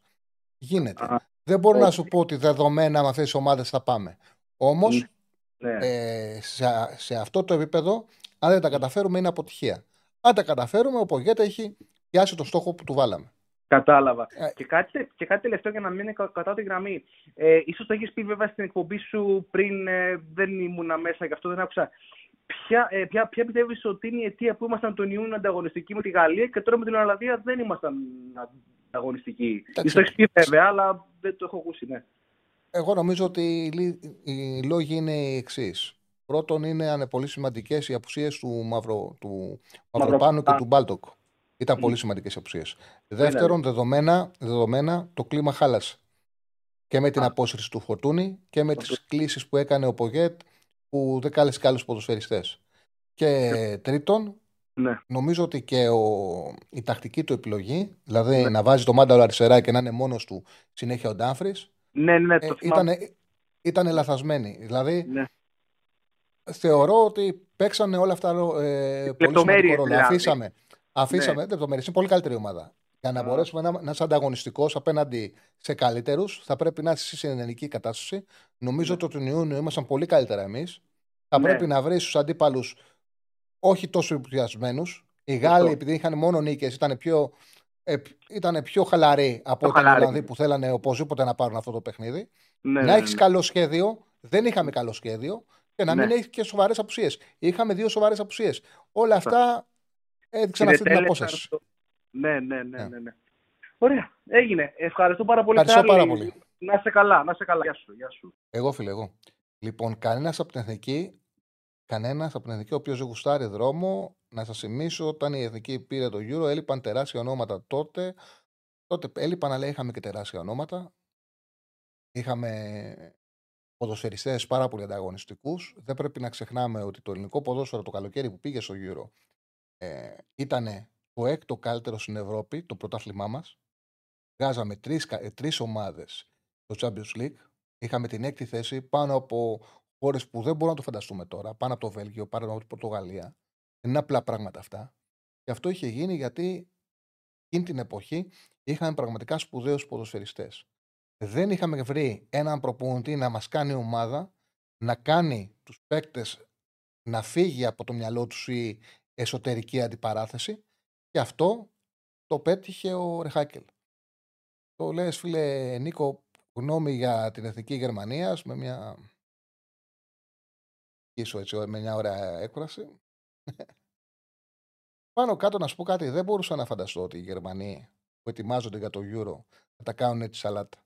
Ούτε μπορούσα να φανταστώ ότι έχοντας ο, ο Φλικ, ο Φλικ ήταν πολύ πετυχημένος στην Bayern.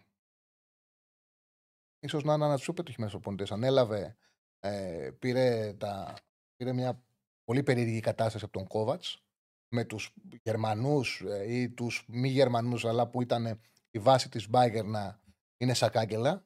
Τους ανέλαβε Νοέμβριο και κατέκτησε πλάκα όλα, όλους τους τίτλους η Γερμανία και πήρε και το Champions League με πολύ με εμφατικό τρόπο, με ανωτερότητα. Η διασύρει την Παρσελόνα, έπαιξε εκπληκτικό ποδόσφαιρο. Ήταν απόλυτα πετυχημένος στην Bayern και έδειχνε κιόλας επειδή δεν ήξερε από την Γερμανία. Ήταν συνεργάτης του Λεβ, μετά ήταν τεχνικός διευθυντής στην ομάδα, από βοηθός έγινε τεχνικός διευθυντής. Επειδή δεν ήξερε την Γερμανία, φάνταζε ο καταλληλότερος διάδοχος του Λεβ. Ο, ο πιο, καλ, ο πιο καλός. Δηλαδή, εγώ θεωρούσα ότι αυτό το πάντρεμα θα λειτουργήσει. Παρότι δεν είχε προκριματικά και είχε φιλικά, και αυτό θα πρέπει να του δώσει ένα χρόνο, δηλαδή να φτιάξει μια ομάδα που θα ε, πάει με καλή ψυχολογία στα τελικά, έχει λειτουργήσει αρνητικά πάρα πολύ εις βάρος του. Δηλαδή, για σκεφτείτε, όταν οι άλλοι παίζουν φιλικά και εσύ παίζεις, δεν έχεις προκριματικά, έχεις τη δυνατότητα την καλή σου ομάδα να τη βάζεις στα φιλικά. Θεωρητικά έχεις πλεονέκτημα απέναντι στους αντιπάλους που βλέπουν το μάτς απέναντί σου σαν μια φιλική διαδικασία, ενώ εσύ δεν έχεις επίσημα μάτσο, οπότε αυτό είναι το σημαντικό παιχνίδι για σένα. Ναι. Παρ' όλα αυτά, πραγματικά τα κάνανε σαλάτα, πολύ άσχημα. Ε, λένε θα πάρω τον Νάιγκλσμαν. Δεν ξέρω αν ε, ο Νάιγκλσμαν τόσο νέος ηλικία θα δεχτεί να πάει σε εθνική ομάδα και αν το κάνει, θα το κάνει με ορίζοντα επειδή διοργανώνουμε το Euro, είμαστε Γερμανοί, μη διασυρθούμε ή θα το κάνει πιο μακροχρόνια. Έχει και αυτό μεγάλο ενδιαφέρον γιατί ο Νάγκελσμαν είναι νέος ηλικία. Ο Νάγκελσμαν συζήταγε να αναλάβει μία από τις κορυφαίες ομάδες. Ε, δεν του έκατσε μια δουλειά τώρα. Το πιο πιθανό είναι στους δύο-τρει μεγάλους πάγκους που θα αδειάσουν να πάρει αυτός μια δουλειά σύντομα. Τι θα πει ο Νάγκελσμαν; Θα πει ο Νάγκελσμαν ότι κάνω συμβόλο με τη Γερμανία μέχρι το Μουντιάλ ή θα πάει ο Νάγκελσμαν να μην διασυρθούμε στη διοργάνωση που εμείς που θα γίνει στην έδρα μας, είμαστε Γερμανοί, πάμε μέχρι το καλοκαίρι και βλέπουμε. Δεν ξέρω. Δεν ξέρω. Έχει, θα έχει ενδιαφέρον. Να πούμε ότι αυτή τη στιγμή δεν έχουμε είναι άδειε γραμμές, οπότε όποιος καλέσει στο 2, 10, 22, 05, 444 θα βγει κατευθείαν. Το ξαναλέω, μπορεί να έχουμε άδεια εβδομάδα, να μην υπάρχει επικαιρότητα, αλλά αυτό έχει και το καλό ότι οτιδήποτε έχετε στο μυαλό σας μπορείτε πάρα πολύ εύκολα να βρείτε αυτή τη εβδομάδα σαν ευκαιρία, αυτές τις μέρες σαν ευκαιρία και να πάρετε και να το βάλουμε στον αέρα της εκπομπής, να το συζητήσουμε. Πάμε στον ε, φίλο που βγήκε στον αέρα. Χαίρετε. Καλησπέρα. Καλησπέρα. Ο Άγγελος είμαι από Σουηδία. Γεια σου, Άγγελε. Από ποια πολύ; Από Από Στοκχόλμη. Κοπενχά. Που Στο είμαι- Χόλμη, ναι, ξαναπάρει, ναι. Που είμαι από Γιάννενα, μωρέ, και σου λέω για τον Μπάς. Ναι, μωρέ, ναι. Πήγα να δείξω ότι είμαι γεωγράφητος και πήγα να πω ποια πόλη σου ιδέα Κοπενχάγη. Πήγα να δείξω ότι, είμαι, ότι δεν πήγα σχολείο. Α. Πω, πω, πω, πω. Πήγα να μπερδεύτηκα. Για λέγε. Λοιπόν, ε, καταρχήν θα σε ρωτήσω για τον Μπάς, πώς τον έζησε τον Παναθηναϊκό. Απλά ένα σχόλιο. Τον είδες καλό; Τον είδα πώ τον περίμενα. Μια ομάδα πειθαρχημένη, να παίζει στα μεγάλα παιχνίδια πίσω από την μπάλα, να προσπαθεί να βρει, να βρει την ευκαιρία της για να χτυπήσει. Ε, δεν ήταν κακός ο πας. Νομίζω ότι ο Παναναναϊκό φέτος έχει περισσότερε λύσει από ό,τι είχε τα προηγούμενα χρόνια και ήταν έτοιμος σε μια ομάδα η οποία δεν είναι καλή ή μεγάλη να του πάρει αποτέλεσμα. Θεωρώ ότι ο Πας πάνω κάτω είναι στα ίδια επίπεδα με τα προηγούμενα χρόνια, λίγο καλύτερος από πέρσι, γιατί θεωρώ ότι ξέρει καλύτερα το πρωτάθλημα και ο προπονητής ο Στάικο, ξέρει καλύτερα την ομάδα και είμαι σίγουρος ότι δεν θα κινδυνεύσει ο Πας φέτος, όπως κινδύνεψε πέρσι στο τέλος. Ναι. Επίσης, νομίζω ότι με τον. Ε, Πώς λέγεται, ο, ο αριστερός εξτρέμ που παίζει ο Ρο- Ρο- Ροσέριο. Ροσέρο. Ρο- Ο Ροσέρο. Ροσέρο. Με το Ροσέρο στα αριστερά είναι πάντα πιο απειλητικός. Δεν ξέρω επειδή. τώρα έχει παίζει ο και Τζίμας. κιλά. Ναι, όταν μπαίνει ο Ροσέρο όμως από τα αριστερά που μπήκε ξανά αλλαγή, είναι πάντα πιο, απει- πιο επικίνδυνος επειδή είναι πολύ γρήγορος. Ναι, ναι. Να Και δυσκολεύει τα μπακ. Ε, πιστεύω θα είναι δύσκολη έδρα πάλι όπως και πέρυσι για τους μεγάλους. Δηλαδή θα δυσκολευτούν να περάσουν, δεν περάσουν εύκολα. Όσοι περάσουν. Και πέρυσι, αν θυμάσαι, τους είχε δυσκολεύσει όλους σχεδόν και δεν περάσανε κιόλας όλοι. Έτσι. Βασικά μόνο ο Παναθηναϊκός είχε περάσει με ένα πέναλτι. Ωραία. Ε, εγώ ήθελα να σχολιάσω λίγο το μάτι της Εθνικής. Βέβαια, γενικά τα μάτια της Εθνικής και ήθελα να σταθώ σε ένα παιδί, τον Γιώργο Τομασούρα, ο οποίος έχει μπει πολύ φορματισμένα φέτος. Ε, και θέλω να σχολιάσω γενικά αυτόν τον παίχτη από όταν ήρθε στον Ολυμπιακό, από όταν πήρε τη μεταγραφή τη μεγάλη και πήγε στον Ολυμπιακό, που έχει ακούσει πάρα πολλά. Έχω και εγώ φίλου Ολυμπιακούς. Και η αλήθεια είναι ότι έχει ακούσει πάρα πολλά αυτό το παιδί. Ενώ κατά τη γνώμη μου είναι ένας πάρα πολύ χρήσιμος ποδοσφαιριστής, πάρα πολύ καλός παίχτη. Αρκεί να ξέρει ο προπονητής ακριβώς τι μπορεί να δώσει και να του δώσει τον ανάλογο ρόλο στην ομάδα. Γιατί αν υστερεί σε κάτι για τη θέση του, είναι λίγο στην τεχνική, πιστεύω, στην τεχνική κατάρτιση. Και αυτό κάνει μπαμ και στους οπαδούς και στους φιλάθλου. Φαίνεται καμιά φορά δεν μπορεί να περάσει τον παίχτη του. ας πούμε. Αυτό που λες και εσύ πολλές φορές είναι ένας εξτρέμ που τον παίχτη του δεν τον περνάει με ευκολία. Στην τρίπλα. Δεν, ο Μασούρας δεν έχει την τρίπλα που έχει ο Ποντένσε να σπάσει το σώμα του και να φύγει. Δεν Όμως, άμα του στο, χω- στο χώρο πάνω, αν ανοίξει την μπάλα, φεύγει. Δηλαδή, έχει την τρίπλα του, του να ανοίξω την μπάλα και να φύγω με την ταχύτητα ταχύτητα. δηλαδή. Την ταχύτητα. Ναι. Βέβαια, από τους περισσότερους, δηλαδή ε, στην Ελλάδα, λίγοι είναι αυτοί οι παίκτες ταχύτητας που έχουν ε, αξιοπιστία στην εκτέλεση. Για μένα, οι καλύτεροι σε αυτό το κομμάτι ήταν ο Γιανακόπουλο και ο Γεωργιάδης του Χαραλάμπου. Δηλαδή που ήταν γρήγοροι και όταν φτάνανε στην εκτέλεση είχαν καλά τελειώματα. Και θα βάλουμε και τον Μετά- γκολ. Και, και, Θα βάλουμε και τον γκολ. Θα κάνουν την κίνηση για την εκτέλεση. ναι, ναι, και- ναι, και θα Ο Ποντένσε δεν τελειώσουν το κάνει αξιόπιστα. πολύ. Αξιόπιστα, ναι. Δεν Ε, έβαλε πολλά από γκολ. τους Έλληνες ποδοσφαιριστές, τους σύγχρονους, ο Μασούρας με αυτά τα στοιχεία είναι ο καλύτερος. Μα, είχα, μα έχουν βγει κατά καιρούς πάρα πολύ γρήγορα παιδιά με ταχύτητα που είχαν τη δυνατότητα να φτάσουν στο ΑΤΕΤ και δεν κάνανε ποτέ καριέρα γιατί δεν τελειώνουν τις φάσεις. Ναι, Παπάς από την Καλαμαριά, Κλωναρίδης. Κουτσιανικούλη, Κλωναρίδης. Πάρα πολλά γρήγορα παιδιά. Ο Λάκης παλιότερα. Μπράβο. Ε, μαζί το πάμε. Πάρα πολλά γρήγορα παιδιά με προσόντα που όμως όταν φτάνανε στην εκτέλεση δεν είχαν το, την ποιότητα να τελειώσουν τις μπάλες. Ο Μασούρας δεν έχει την ίδια ικανότητα στο να φτάνει με αντίπαλο στο τριατέτ. Έχει καλή κίνηση στο χώρο και διαβάζει το γήπεδο, διαβάζει το κενό χώρο. Το κάνει και στο Πανόνιο αυτό. Είναι πολύ ανεπτυγμένη ε, το επίπεδό του στη τελική. Μπορεί να χάνει κάποια γκολ, όμως πηγαίνει σε πολλές ευκαιρίε και βάζει γκολ, σκοράρει. Σκοράρει πολλά, έχει βάλει 50 γκολ σε 200 συμμετοχές για το κοίταγα πριν, που είναι καλό νούμερο. Και μάλιστα ένα άλλο χαρακτηριστικό που έχει είναι ότι δεν, ε, τα γκολ του έχουν καλή, ε, μπαίνουν σε όλα τα μάτς. Δεν θα μπουν μόνο στα εύκολα. Σκοράρει και σε ντέρμπι, σκοράρει και στην Ευρώπη, έχει βάλει γκολ. Έχει βάλει 10 γκολ σε play-off, δηλαδή σε κρίσιμα μάτς σε ντέρμπι. Που σημαίνει ότι έχει καλή ψυχολογία. Δεν κρύβεται όταν το παιχνίδι είναι δύσκολο, όταν η μπάλα είναι βαριά, θα, θα είναι εκεί στη φάση, θα μπει. Είναι και ο παίχτης που κάνει τη σέντρα στον Έλα Ραμπή στο 1-2 με την Arsenal. Και αυτό είναι καλό στοιχείο, γιατί πολλοί παίχτες είναι καλοί στα εύκολα μάτς, κρύβονται στα δύσκολα. Δεν παίρνουν πολύ την μπάλα όταν η μπάλα καίει. Επίσης, ε, πιστεύω ότι ο Γιώργος είναι πάρα πολύ καλός και αυτό είναι το δυνατό του σημείο βασικά και ο λόγος που πιστεύω που οι, προ, οι περισσότεροι προπονητές τον εκμεταλλεύονται. Και ο Μάρτιν τον είχε συνέχεια βασικό και στην εθνική οι προπονητές τον έχουν βασικό. Και τώρα ο Μαρτίνες βλέπουμε ότι τον αξιοποιεί. Είναι η δουλειά που κάνει στο πρεσάρι, στο pressing ψηλά. Βοηθάει πάρα πολύ σε αυτό το κομμάτι. Τρέχει ασταμάτητα, ζορίζει πάρα πολύ τον back του και τα stopper, όχι μόνο όταν ανεβαίνουν, που θα τους κυνηγήσει όσο μπορεί. Τους ζορίζει και όταν θα πάρουν την μπάλα στο δικό τους μισό. Θα τρέξει κατευθείαν πάνω τους, θα πιέσει και τον γκολ που έβαλε χθες ένα από τα δύο στο βάλε. Και σε πολλά γκολ του Ολυμπιακού, μπορεί να μετά έχει βάλει αυτός, αλλά άμα δεις, έχει συμμετάσχει πάρα πολύ έντονα στο να κλέψουν την μπάλα μπροστά στην επίθεση. Αυτό είναι πολύ σημαντικό στοιχείο για να εξτρέμ. Δεν φαίνεται πολύ, είναι η αλήθεια. Δηλαδή, δεν το καταλαβαίνει πολύς κόσμος ότι κάποιος παίξει κάνει αυτή τη δουλειά, αλλά είναι σημαντική. Δηλαδή, να ζορίζεις τους αμυντικούς, να μην κυκλοφορούν αυτά την μπάλα, να χώνεσαι σε αυτό το χώρο. Είναι πολύ σημαντική και ξέρεις και τι γίνεται. Εγώ το είπα και την εβδομάδα. Ο, ο Μασούρας, πέρα ότι θα σου είναι μια επιθετική απειλή, το έχει κάνει πάρα πολλές φορές με τον Μαρτίνς προπονητή. Άμα του δώσει μια αποστολή, πάρε τον αντίπαλο μπακ ή κάλυψε τον δικό σου μπακ να είσαι κοντά του, το κάνει. Το έκανε σε πολλά παιχνίδια. Το μπακ τον ναι. άλλο είναι κόλαση να έχει το Μασούρα μπροστά. Ναι, το έκανε σε πολλέ φορέ. Γι' αυτό το λόγο έλεγα ότι. Στον Ντούμφρι γιατί... έλεγε θα μπορούσε να ταιριάξει ο Μασούρα. Ναι. Α έβαζε το Μασούρα. Α έβαζε το Μασούρα. Αν δεν ήθελε να παίξει με δύο εξτρέμ, με ένα μπακ, έτσι εγώ σου το έκανε εύκολο. Το έκανε εύκολο ο Κούμαν γιατί έπαιξε με ένα παίκτη σε κάθε πλευρά και αριστερά σου βάλει τον Μπλίτ που δεν απειλεί ο Μπλίτ. Οπότε, άμα θες να βάλεις δεκάρι σε μια πλευρά, βάλει τον δεξιά. Και βάλει τον Μασούρα πάνω στον Ντάφρι. Δεν είναι απλό είναι. Δεν είναι δύσκολο. Δεν μπορεί να αφήνεις το τρέξιμο του, του Ντάφρι μόνο του. Ο Μασούρας μπορεί να το κάνει και αυτό. Και το κάνει. Με συνέπεια. Είναι καλός, πολύ καλός τακτικά. Ναι, μπράβο. Είναι πολύ καλός τακτικά.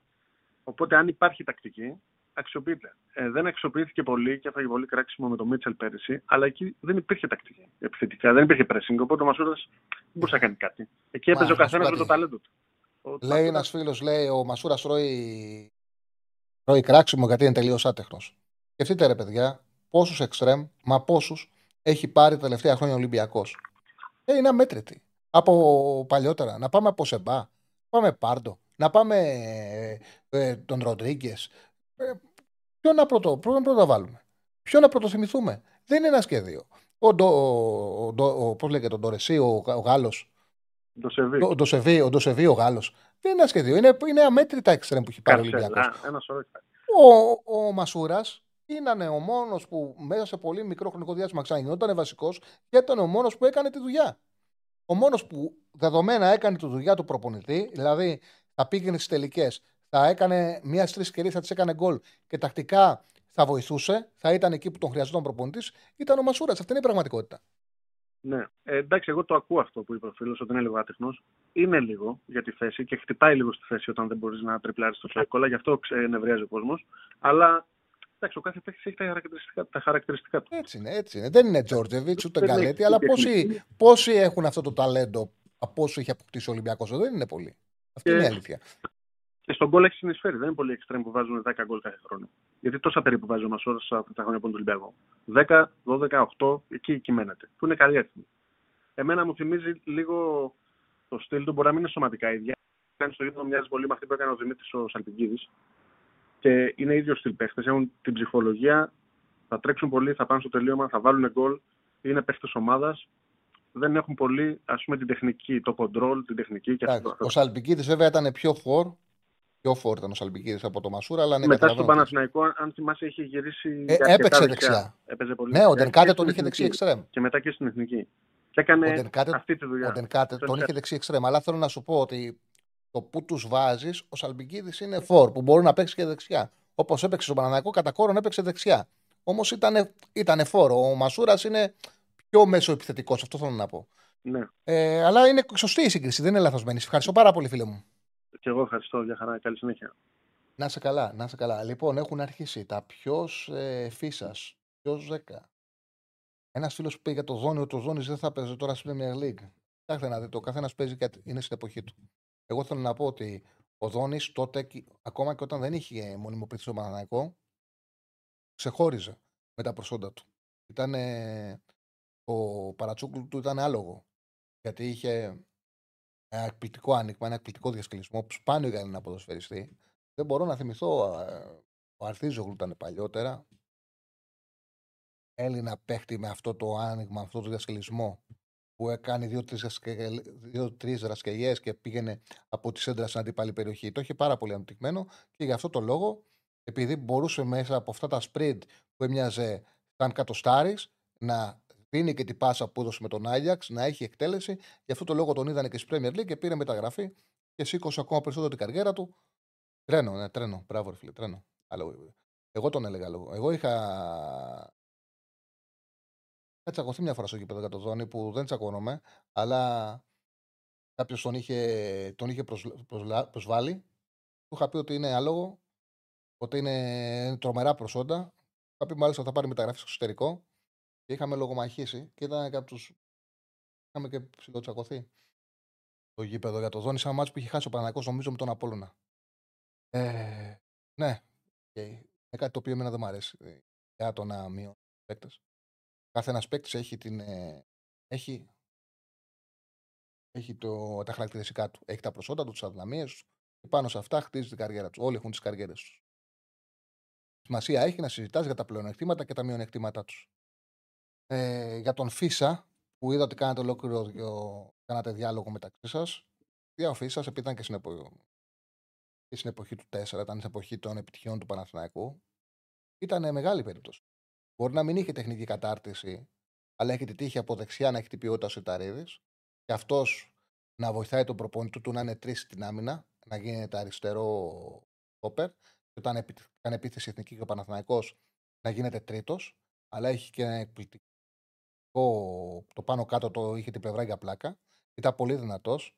Έπρεπε να είσαι τρομερό έξτραμ για να τον περάσεις. Ναι, ο Χωακίμ τον είχε κάνει άλογο, το λέει και ο ίδιος. Το λέει και ο ίδιος, τον πέρναγε δεξιά, τον πέρναγε αριστερά. Αλλά ήταν πολύ λίγες φορές που ταλαιπωρήθηκε. Του δυναμητική ασφάλεια. Είχε καλό ύψος ε, στις έντρες να παίξει και καλά το απέναντι δοκάρι. Ήταν πάρα πολύ καλός. Και πολύ πειθαρχημένος. Πολύ πειθαρχημένος, πολύ σκληρός. Πραγματικά ήταν. Ε, ήταν σοβαρό μέγεθος ο Φίσας και γι' αυτό το λόγο μπορεί να υπήρχαν καλύτεροι αριστεροί μπακ τότε. Όμως η χημεία της ομάδας κούμπονε καλύτερα ο Φίσας. Έχουμε κόσμο; Έχουμε. Πάμε στον επόμενο. Χαίρετε. Το air ε, άνοιξε το. Χαίρετε. Χαίρετε. Γεια σας, φίλε. Καλησπέρα. Τι κάνουμε. Μια χαρά. Γιάννης Οφαλίνη, Ολυμπιακός. Έχω καιρό να πάρω. Γεια σου, Γιάννη. Πώς τα είδαμε χθες τα εθνικά μάτς, τις εθνικές; Εντάξει, να δεις, είχαν και δώρα. Δηλαδή, ναι. το διπλό το διπλό της ε, Μολδαβίας στα Φερόες, που ήταν 3-23-25, ήταν από τα μεγαλύτερα λάθη που έχω δει από τις εταιρείες. Ναι, και τα μεγαλύτερα λάθη που έχω δει. Ε, και πραγματικά ήταν πάρα πολύ ωραία μέρα Κυριακή. Πολύ ωραία σχηματικά μέρα Κυριακή. Τώρα ανυπομονούμε να έρθει το Σοκού να δούμε τα μάτς του πρωταθλήματος. Νομίζω ότι αυτά έχουν μεγαλύτερο ενδιαφέρον. Οι εξαιρετικές είναι λίγο για όλο τον κόσμο, δεν ξέρω. Νομίζω το, περιμένουν να περάσουν τα παιχνίδια. Ναι, είναι μια εβδομάδα που είναι ναι. άδεια. Περιμένουμε όλοι να ξεκινήσουμε. Γιατί από Σάββατο και μετά γίνεται ναι. χαμός. Χαμός. Γίνεται χαμός. Θα έχουμε και ευρωπαϊκά. Έχουμε ντέρμπι. Το Σάββατο πάει Παναγό στο Αγρένιο. Η Κυριακή ναι, ντέρμπι Θεσσαλονίκης. Ντέρμπι, ντέρμπι Άικο Ολυμπιακός. Μετά ευρωπαϊκά παιχνίδια. Αυτό Ξεκινάει και η Ευρωλίγκα μετά. Ναι. Χαμό θα γίνει που τα βάζουν τα μάτια μία ώρα διαφορά, μισή ώρα δεν, είναι, δεν απαγορεύεται αυτό κανονικά, δεν ξέρω. Δεν χάνουν συνδρομητές έτσι. Γιατί βάζουν τον πάγκο 8,5 και τον Άκη Ολυμπιακός 9,5. Θα είναι βέβαια άλλη. Έχεις πολύ δίκιο. Αλλά... Έχεις πολύ δίκιο. Ναι, φαντάζομαι, είναι... αυτό έχει να κάνει, φαντάζομαι αυτό έχει να κάνει μεταξύ των καναλιών ότι θέλουν και τα δύο συνδρομητικά να έχουν prime time ένα μεγάλο παιχνίδι. Ναι. Κανονικά θα έπρεπε να βρουν μια άκρη έστω να αλλάξουν μέρα, να πηγαίναν το ένα τέρμπι Σάββατο το άλλο Κυριακή. Δεν ξέρω για ποιο λόγο συμβαίνει αυτό και θα πέσουν τα δύο μάτς με διαφορά μίας ώρας. Δεν θα είναι εύκολο να τα παρακολουθούμε ολόκληρα και τα δύο. Πώς είδες τους διεθνείς, Σποράρ και ο Γιώβετιτ, καλά πήγανε. Κοίταξε να δεις. Το μάτι της Σλοβενίας δεν τα είδα. Ο Σπόραρ σκοράρει, έχει βρει ρυθμό. Αυτό είναι καλό για τον Παναγιώτο. Να φτιάξει ψυχολογία του. Είναι πολύ καλό να φτιάξει ψυχολογία του. Ο Γιώβετ, επειδή είδα αρκετό από το ναι, παιχνίδι. Ναι, το είδα και εγώ. Ήτανε, ναι, ήταν πολύ καλός ο Γιώβετ. Πολύ καλός. Τρομερή κατάσταση, είναι... μεγάλη κλάση. Ναι. Δεν είναι ούτε στο 100% ούτε στο 70% θεωρώ ετοιμότητας. Ο Γιώβετ έτσι είναι πια. Αλλά τον βλέπεις ότι όταν του έρθει η μπάλα μέσα στην περιοχή, Αυτό. η απόφασή του, η επιλογή του και η εκτέλεσή του είναι πολύ ψηλό επίπεδο. Μου κάνει εντύπωση η κίνηση που έκανε. Μπράβο, αυτό, μπράβο. Η κίνησή του. Έχει τρομερή Ναι. αυτοεπίθεση και γνώση του αθλήματος. Ναι. Και η κίνησή του και πώς θα γυρίσει το σώμα του για να εκτελέσει. Έχει πάρα πολύ γρήγορη περιστροφή στην εκτέλεση. Πολύ γρήγορη περιστροφή. Με- Είναι μεγάλος φόρο ο Γκοβέτ, τώρα τι Ναι. συζητάμε. Είναι μεγάλος φόρο. Όσο παίξει, Μακάρι. Όσο Ναι. είναι υγιής και παίζει, οι φίλοι του Ολυμπιακού θα βλέπουν έναν σπουδαίο φόρο. Και όσοι παρακολουθούμε τα παιχνίδια του. Το θέμα είναι Ναι. ότι δύσκολα να βρει διάρκεια, όμως δεν ήρθε για πρώτος φόρο. Υπάρχει εντάξει, ο σίγουρα. Ελκαμπή και είναι και αυτός. Μακάρι, δηλαδή, εντάξει, να αναβαθμιστεί και λίγο το πρωτάθλημα με τέτοιους παίκτες, έστω και 33. Να δούμε λίγο καλύτερα πράγματα. Βέβαια. Με το, μια ερώτηση, ρε, επειδή παρακολουθώ και ευρωπαϊκό ποδόσφαιρο. Έχω μια, για το Havertz, μια ερώτηση να σου κάνω. Δεν ξέρω, μπορεί να, είναι, μπορεί να είναι στο μυαλό μου, επειδή είναι ένα ποσοστό παιχτών, π.χ., που είναι, δεν, ξέρεις, έχω- δεν έχουν θέση στην ουσία. Αυτό θεωρώ και είναι με το Havertz, δηλαδή δεν ξέρω, δεν είναι ούτε δεκάρι, ούτε φορ. Έχει ένα ρόλο, δεν ξέρω, περίεργο. Δεν ξέρω τι γνώμη έχεις.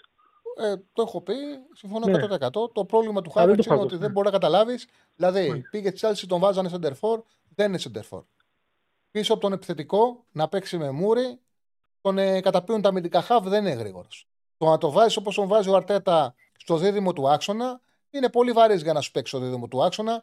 Δεν έχει γρήγορη μεταφορά μπάλας. Και όποτε μπαίνει ο Φάμπιο Βιέρα Πορτογάλος, παίζεις πάρα πολύ καλύτερα η Arsenal όταν ε, βγαίνει ο Χάβερτ. Και σε όλα τα παιχνίδια αναγκάζει να το κάνει αλλαγή και νομίζω ότι αν συνεχίσει έτσι, πάρα πολύ γρήγορα θα χάσει έτσι στην 11. Και αυτή τη στιγμή ε, ο λόγος που παίζει στην Arsenal, άμα δεις τα παιχνίδια του, είναι καθαρά επειδή είναι μια μεταγραφή που κόστησε και θέλει να την στηρίξει ο προπονητής. Βάσει εικόνας δεν επιτρέπεται να παίζει ο Χάβερτ στην 11 της Arsenal. Βάσει Είναι καλός εικόνας. παίκτης. Έχει δώσει και ένα Champions League στην Chelsea. Νομίζω ότι είναι πιο κοντά μέσα, στο, μέσα στην περιοχή, νομίζω. Έχω την εντύπωση. Κοίταξε να δεις. Εγώ να σου πω την αλήθεια, όταν ε, αποκτήθηκε από την Chelsea, ενώ για τον ε, Βέρνερ ήμουν σίγουρος ότι δεν θα πιάσει στην Αγγλία. Έβλεπα ότι μπορεί να έχει τρεξίματα, να έχει ένταση, αλλά τα, τα τελειώματά του δεν έχουν ποιότητα καμία. Είναι ένας παίκτης που του λίγα του ταιριάζει γιατί ε, άμα είσαι γρήγορος μπορεί να πηγαίνεις συνέχεια σε τετατέτε όπως παίζεται εκεί το ποδόσφαιρο. Δεν είχε ποιο, ε, ποιότητα στην εκτέλεση ψηλού επίπεδου. Ο Χάβερτ θεωρούσε ότι θα βρει ρόλο και ότι θα κάνει διαφορά στην, ε, σε υψηλό επίπεδο. Έβλεπα ότι έχει υψηλή ποιότητα και τεχνική κατάρτιση. Ε, ξεκίνησε καλά. Ο χρόνος με διέψευσε. Εγώ δεν ε, ντρέπομαι να πω κάτι ότι Ναι. άλλα έβλεπα, Αλλά ναι, άλλα έγιναν. Ναι, ε, αυτό που βλέπω με τον χρόνο είναι ότι δεν υπάρχει ένα, μια θέση να τον βλέπεις ο Χάβερτς και να πεις αυτή είναι η δικιά του. Θα κάνει διαφορά. Δεν το έχω δει. Αυτό Δεν δηλαδή. το έχω δει. υπάρχουν Δηλαδή, πολλοί υποσχέσεις. όπου και να τον βλέπεις να παίζει, λες δεν μπορεί να, β- ε, να αποδώσει για αυτό το λόγο. Δεν μπορεί να αποδώσει κορφή, δεν έχει σώμα striker, δεν είναι καλός με πλάτη. Δεν μπορεί να παίξει δεύτερος, τον πέφτει, πέφτει πάνω το αμυντικό σκαφ, δεν έχει τη ταχύτητα να του φύγει, είναι λίγο αδύναμος, το καταπίνουν ε, τα χαφ.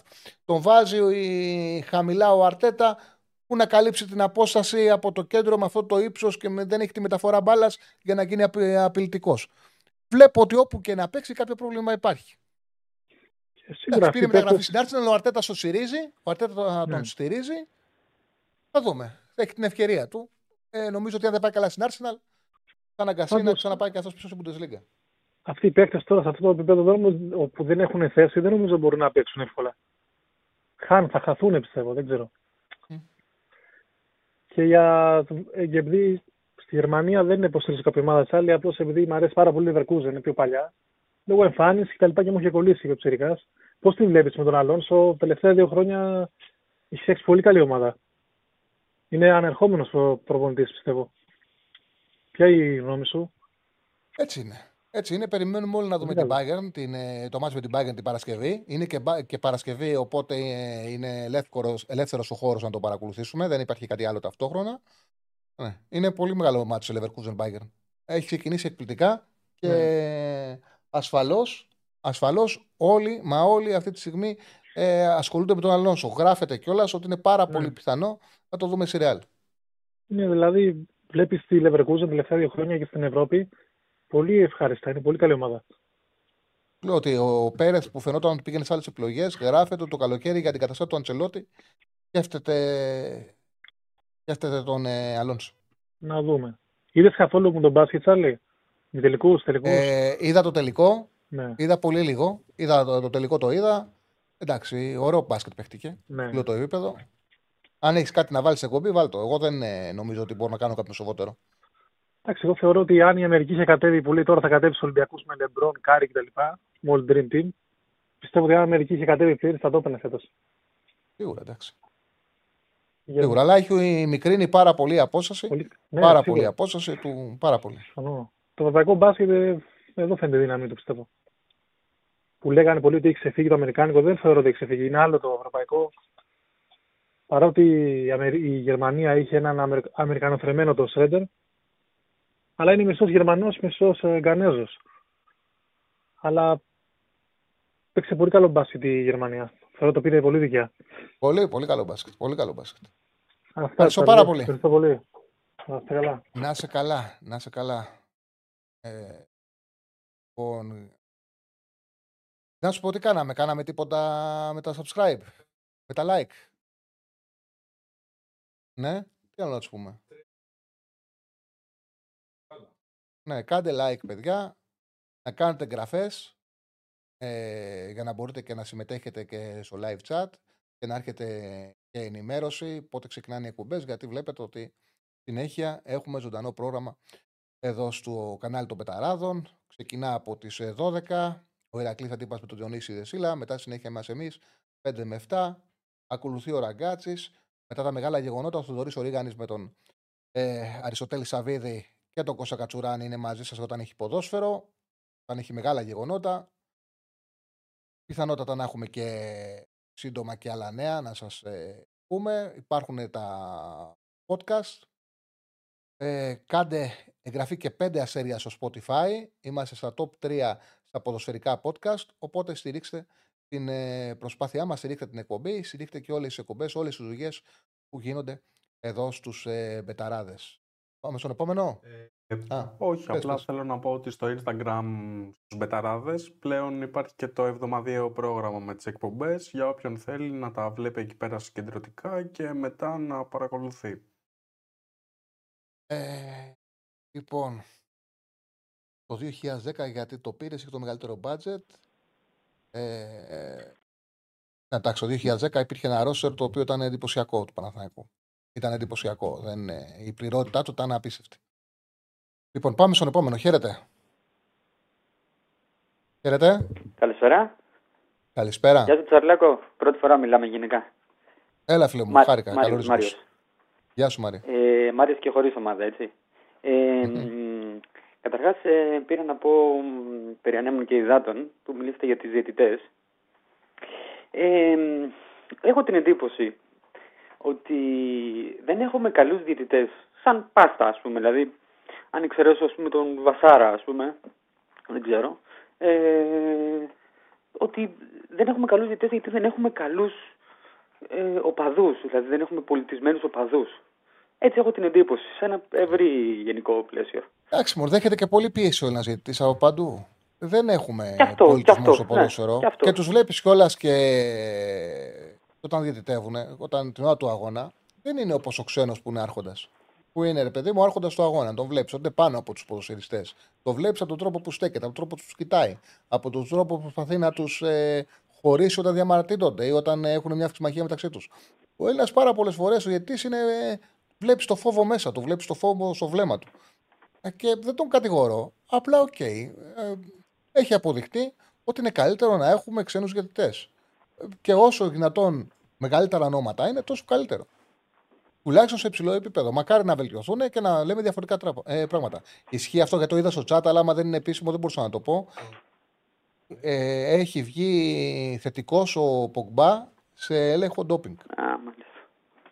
Μάλιστα. Ε, Δεν- Αυτή η μεταγραφή της Juventus δεν της βγήκε καθόλου. Πέρσι δεν έπαιξε, δεν έπαιξε.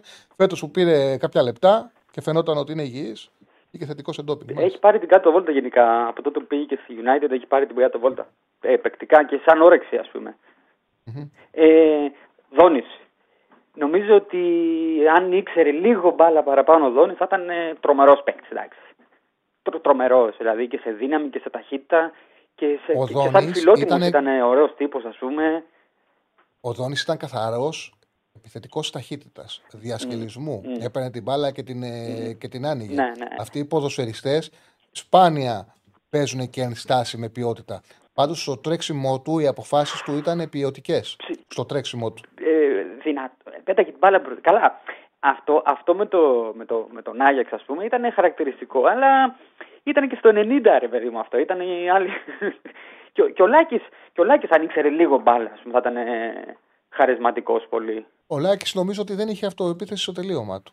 Ενώ είχε, είχε ποιότητα, τον έβλεπε σε χώρους που έλεψε ότι δεν ήταν άτεχνος για εξτρέμ, είχε τεχνική, ήταν απογοητευτικές οι τελικές επιλογές εκτός από ένα διάστημα που είχε πάρα πολύ καλή συνεργασία, συνεργαζόταν πάρα πολύ καλά με τον Ντέμι, αλλά να τελειώσει τις φάσεις ο Ντέμις. Ναι, Και λες, κάνανε και αυτό που περίοδο- έμπαινε μέχρι μέσα. Ναι, Και, κα, και κάνανε το εξής, που τότε δεν γινόταν συχνά, τώρα είναι στην καθημερινότητα του ποδοσφαίρου. Έμπαινε μέχρι μέσα χαμηλά ο Λάκης και ο Ντέμις είχε την, την, την ευφυα να σταματάει το τρέξιμο, να του δίνει δυνατότητα να το πασάρει διαγώνια προς έξω. Και κάνανε, με αυτόν τον τρόπο βάζανε πολλά γκολ ο Λάκης με τον Ντέμι. Αλλά με τελείωματα του Ντέμι. Ο Λάκης δεν είχε ποτέ σιγουριά στο. δεν είχε μωρέ τελείωμα. κακομοίρης και είχε, είχε ε, τότε μ, στον τελικό που ήταν ΚΑΠΑ 21, ήταν μου φαίνεται. Με, με Ελευθερόπουλο και αυτή τη φουρνιά. Με τους Ισπανούς που το που. Ναι, ναι, ναι, που είχε το χάσει φάγε ο κάτι γκολ, Ελευθερόπουλος. μωρέ, και... Το 98. 98 ήταν, ναι, ναι. Και να πω και ένα 98, τελευταίο. Εγώ δεν είμαι Ολυμπιακός, αλλά πέρυσι πήρε τον τρίτο αγαπημένο μου παίχτη. Ολυμπιακός, το Μαρσέλο. Γενικά, έτσι. Φέτος πήρε τον αγαπημένο μου παίχτη, τον Γιώβετιτς. Εντάξει, δεν νομίζω να πάρει και τον Ρόις, ας πούμε, αλλά θέλω να πω για τον Γιώβετιτς. Ε, όσοι, ε, όσοι ξέρουν από. βλέπουν από Ιταλικό ποδόσφαιρο, θα το θυμούνται από τη Φιωρεντίνα, που ήταν το ενακτήριο ε, να παίξει ας πούμε στη City που είχε κάνει πάρα πολύ καλά παιχνίδια ας πούμε, στη Φιωρεντίνα πήγε στη City και μετά δεν, α- δεν άξιζε για αυτό το, το, το επίπεδο ας πούμε Τραυματισμούς είχε ο Γιώβετιτς. Η, καρ... ε, η μετά πήγε ικανότητά στην του Ίντερ είχε και τραυματισμούς ναι, ναι. όταν βγήκε στη Φιωρεντίνα, όταν ε, που είχε την μπούκλα το εμφανίστηκε μαλλί στη Φιωρεντίνα, έτσι Ναι, όταν εμφανίστηκε η Μπράβο. Φιωρεντίνα, δεν είχε ταβάνι. Έπαθε το 11 χιαστό, μετά επέστρεψε, έκανε μετά το πρώτο χιαστό εκπληκτικές στονιές στη Μμ, Φιωρεντίνα μμ. και μετά από εκεί και πέρα άρχισε να βγάζει μυϊκούς τραυματισμούς. Ναι, μωρέ, και και γι' δεν αυτό το άρχισε, λόγο δεν ναι. κατάφερε να παίξει στο επίπεδο που μπορούσε. Παρ' όλα αυτά πήρε μεγάλες μεταγραφές, παντού ήταν ρε παιδί μου. Και παντού στο ήταν Σεβίλη μέγεθος. καλά πήγε. Βέβαια, βέβαια, ναι, βέβαια, ναι. βέβαια. Κοίτα, αν, αν ο Ολυμπιακός βρει έναν αντικοβάζεβιτς, ας πούμε, να του βάζει 10 γκολάκια και να έχει ε, γέμισμα, ας πούμε, στο κουτί και στην επίθεση, θα είναι πάρα πολύ καλό. Δηλαδή γι' αυτό είναι.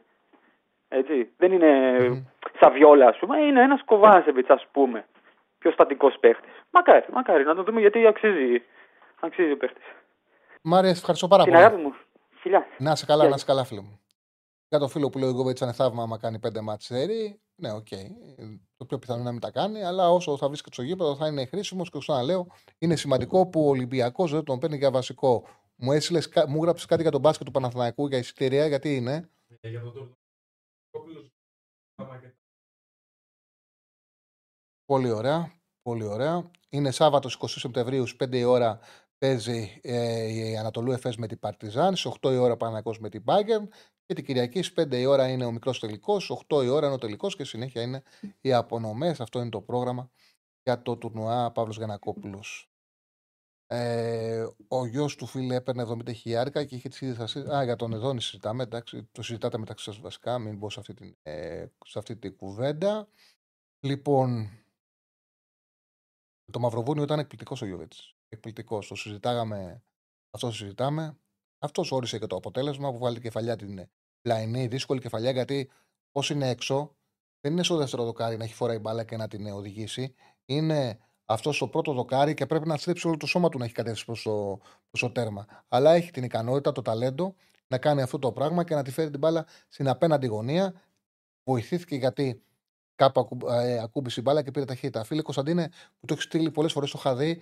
Ε, δεν παρακολουθώ τοπικά. Δεν, ε, δεν έχω το χρόνο. Πρέπει να πηγαίνεις γήπεδα. Εγώ χαλάω πάρα πολύ χρόνο γιατί πάντα έχω πολλή δουλειά στο να γράφω τα κείμενά μου. Έχω πολλή δουλειά το, τα πρωινά στο να αρθρογραφώ. Από τότε, που, δηλαδή, από τότε που θυμάμαι να κάνω αυτό το επάγγελμα, έχω πάρα πολλή δουλειά καθημερινά στο να αρθρογραφώ τα πρωινά. Και βέβαια μετά παρακολουθώ πολύ διεθνές ποδόσφαιρο, τα πάντα σε ελληνικά. Πρέπει να βρίσκω χρόνο για να βλέπω και ό,τι έχω χάσει από το Σαββατοκύριακο. Οπότε δεν έχω χρόνο να αφιερώσω να πάω να δω παιχνίδια στο τοπικό. Η αλήθεια είναι ότι δεν έχω χρόνο ούτε να αφιερώσω να πάω στο γήπεδο. Όταν πηγαίνω στο γήπεδο, χάνω πολλά πράγματα τα οποία νιώθω ότι με πάνε πίσω στη δουλειά μου. Βέβαια, το να βλέπεις ένα σημαντικό παιχνίδι στο γήπεδο είναι ακόμα καλύτερο, γιατί παρατηρείς πράγματα τα οποία δεν βλέπεις από τη τηλεόρασή σου. Το κάνω όσο μπορώ, όμως πραγματικά, πραγματικά ε, για μένα νιώθω ότι χάνω χρόνο και πρέπει τις επόμενες μέρες να το καλύψω για να παρακολουθήσω όσα χρειάζεται για να κάνω την καθημερινότητα στη δουλειά μου πιο εύκολη. Ε, για ρώτα γνώμη ότι έκανε φοβερή χρονιά πέρσι και ήταν πολύ βελτιωμένο.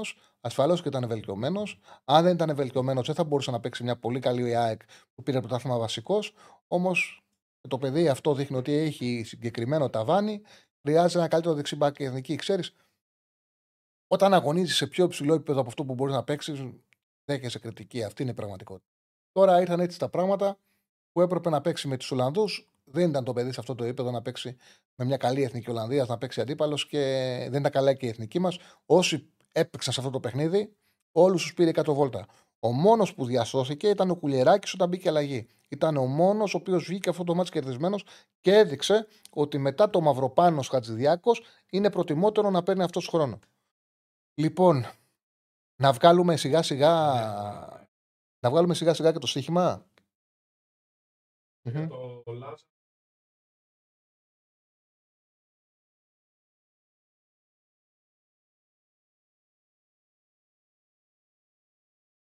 Ναι, OK. Okay. Συμφωνώ μαζί σου.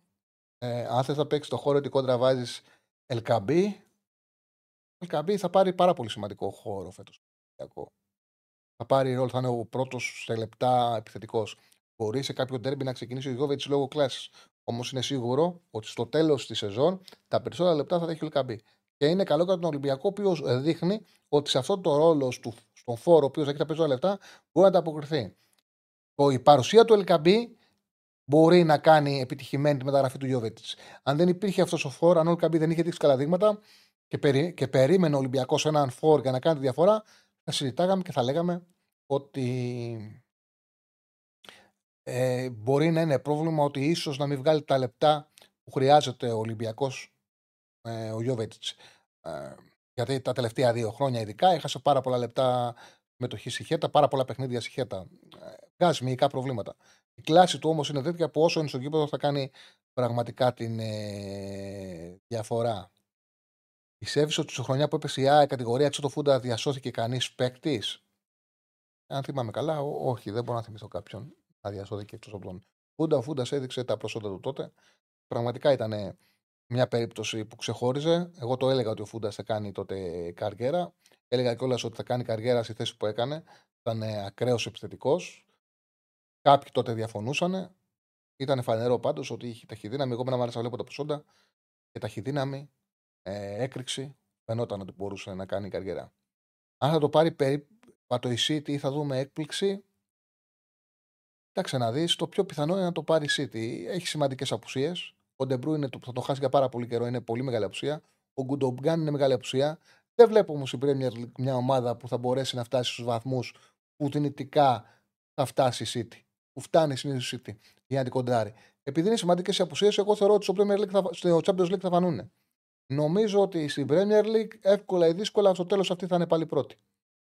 Το είπαμε για τον Pogba. Πάμε να, δείξουμε, να δούμε το στοίχημα. Έχουμε πάει πάρα πολύ καλά με τις εθνικές. Από Πέμπτη που ξεκινήσανε, μόνο το Σάββατο δεν πήγαμε ταμείο. Πέμπτη, Παρασκευή, Κυριακή. Κάθε μέρα πάμε ταμείο. Ε, εμένα πάντα όταν από τη στιγμή που είναι καθημερινό μου αρέσει, ξέρετε, το να πηγαίνεις σε μεγάλες αποδόσεις, ανεβάζεις και να πηγαίνεις σε μεγάλα ποσοστά, ανεβάζεις το περιθώριο της τύχη. Όσο πιο ελεγχόμενο είναι, γίνεται πιο πολύ τεχνικό. Και οτιδήποτε μπορεί να μας φέρει σίγουρο κέρδος, δεν, το, δεν το πετάμε. Σίγουρο κέρδος δεν υπάρχει, αλλά να μας φέρει πιο κοντά στην επιτυχία. Εμένα αυτή είναι η λογική μου.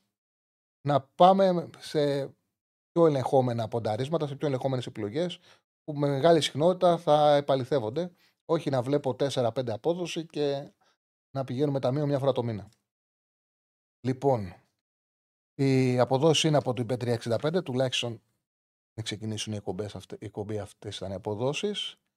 Αρμενία-Κροατία το διπλό με over 1,5. Δεν είναι Τούρκοι οι Κροάτες. Είναι ξεκάθαρο αυτό. Έχουν τρομερή ποιότητα. Θα παίξει ο Μπρόζοβιτς, θα παίξει ο Μόντριτς. Έχουν τώρα θα έχουν τον έλεγχο του αγώνα. Είναι στο χέρι τους να τους καθαρίσουν. Με over 1,5 το διπλό πάει στο 1,70. Έχουν φέρει μια ισοπαλία στο γήπεδό τους με την, ε, με την Αυστρία που παίζανε. Με την Αυστρία τι φέρανε, κάτσε γιατί και εγώ μην νομίζω ότι τα θυμάμαι κιόλα απ' έξω. Νομίζω με την Αυστρία που παίζανε. Με την Ουαλία, με την Ουαλία, Αυστρία δεν είναι στο τους. Με την Ουαλία, πρώτη αγωνιστική που ήρθε ένα-ένα, που τους παίζαμε μόνο το πράγμα να γυρίσουν 3-0 και ισοφαρίστηκαν στο τέλος και έχασα και εγώ και ένα δελτίο. Ισοφαρίστηκαν στο τέλος ένα-ένα. Ε, είναι πολύ εντάξει. Θα το πάρει, είναι το σίγουρο ότι οι Κροάτες θα πάρουν την πρώτη θέση στον όμιλο και μετά θα δώσουν μάχη οι Τούρκοι με τους Αρμένιους και με τους Ουαλούς, αν οι Ουαλοί κερδίσουν τη Λετωνία. Οι Ουαλοί είναι υποχρεωμένοι, επειδή έχουν χάσει μέσα στην έδρα τους από την ε, ε, Αρμενία, έχουν φάει 4 γκολ, ε, δεν έχουν ξεκινήσει καλά στον όμιλο, είναι υποχρεωμένοι να πάρουν τους Λετωνούς για να μείνουν στο κόλπο της πρόκλησης. Αν δεν κερδίσουν σήμερα τους ε, τους Λετωνούς οι Ουαλοί, ουσιαστικά είναι εκτός ε, διεκδίκησης των πρώτων δύο θέσεων. Αν σήμερα κάνουν το διπλό, που δίνεται στο 1,50, με μια πάρα πολύ αδυναμή ομάδα. Εγώ θεωρώ ότι τα τελευταία χρόνια οι Λετωνοί είναι από μέσα στι 6-7 χειρότερες ομάδες ε, που μετέχουν στις οργανώσει του ΣΟΕΦΑ. Αν κάνουν το διπλό, είναι στο κόλπο. Στο 1,53 δίνεται το διπλό της Ουαλίας. Αρμενία, Κροατία διπλό με over 1,5, δηλαδή να μπουν πάνω από 1,5 τέρματα. Πάει στο 1,70. Λετωνία, Ουαλία το διπλό στο 1,53. Ο Γκατσίνοβιτ και ο Γκαρσία προλαβαίνουν την Κυριακή. Τα ρεπορτάζ τα, έχουμε, τα έχουμε από Τρίτη Τετάρτη. Νομίζω όμως ότι και οι δύο το πιο πιθανό είναι να προλάβουν από ό,τι έχω αντιληφθεί από τα ρεπορτάζ. Όμως καταλαβαίνετε ότι ακόμα είναι πάρα πολύ νωρίς για να κάνουμε αυτή την κουβέντα. Να πούμε ότι αύριο θα σα έχουμε και μια έκπληξη. Ε, δείτε την εκπομπή, να είστε συντονισμένοι. Θα σα έχουμε μια έκπληξη αύριο. Θα έχουμε την πρώτη ώρα μια σύνδεση που σας αρέσει πάρα πολύ. Λοιπόν, ε, Στέφανε, αυτά από εμάς. Νομίζω σιγά σιγά να παραδώσουμε. Στις 8 η ώρα ο Ραγκάτσης θα είναι μαζί σας. 12 η ώρα μην το ξεχνάτε. Ο Ηρακλής Αντίπας με τον Διονύση Δοσίλα κάθε μέρα με το ρεπορτάζ όλων των ομάδων. Εμείς ανανεώνουμε κανονικά αύριο στις 5 η ώρα. Καλή συνέχεια, καλό σας βράδυ.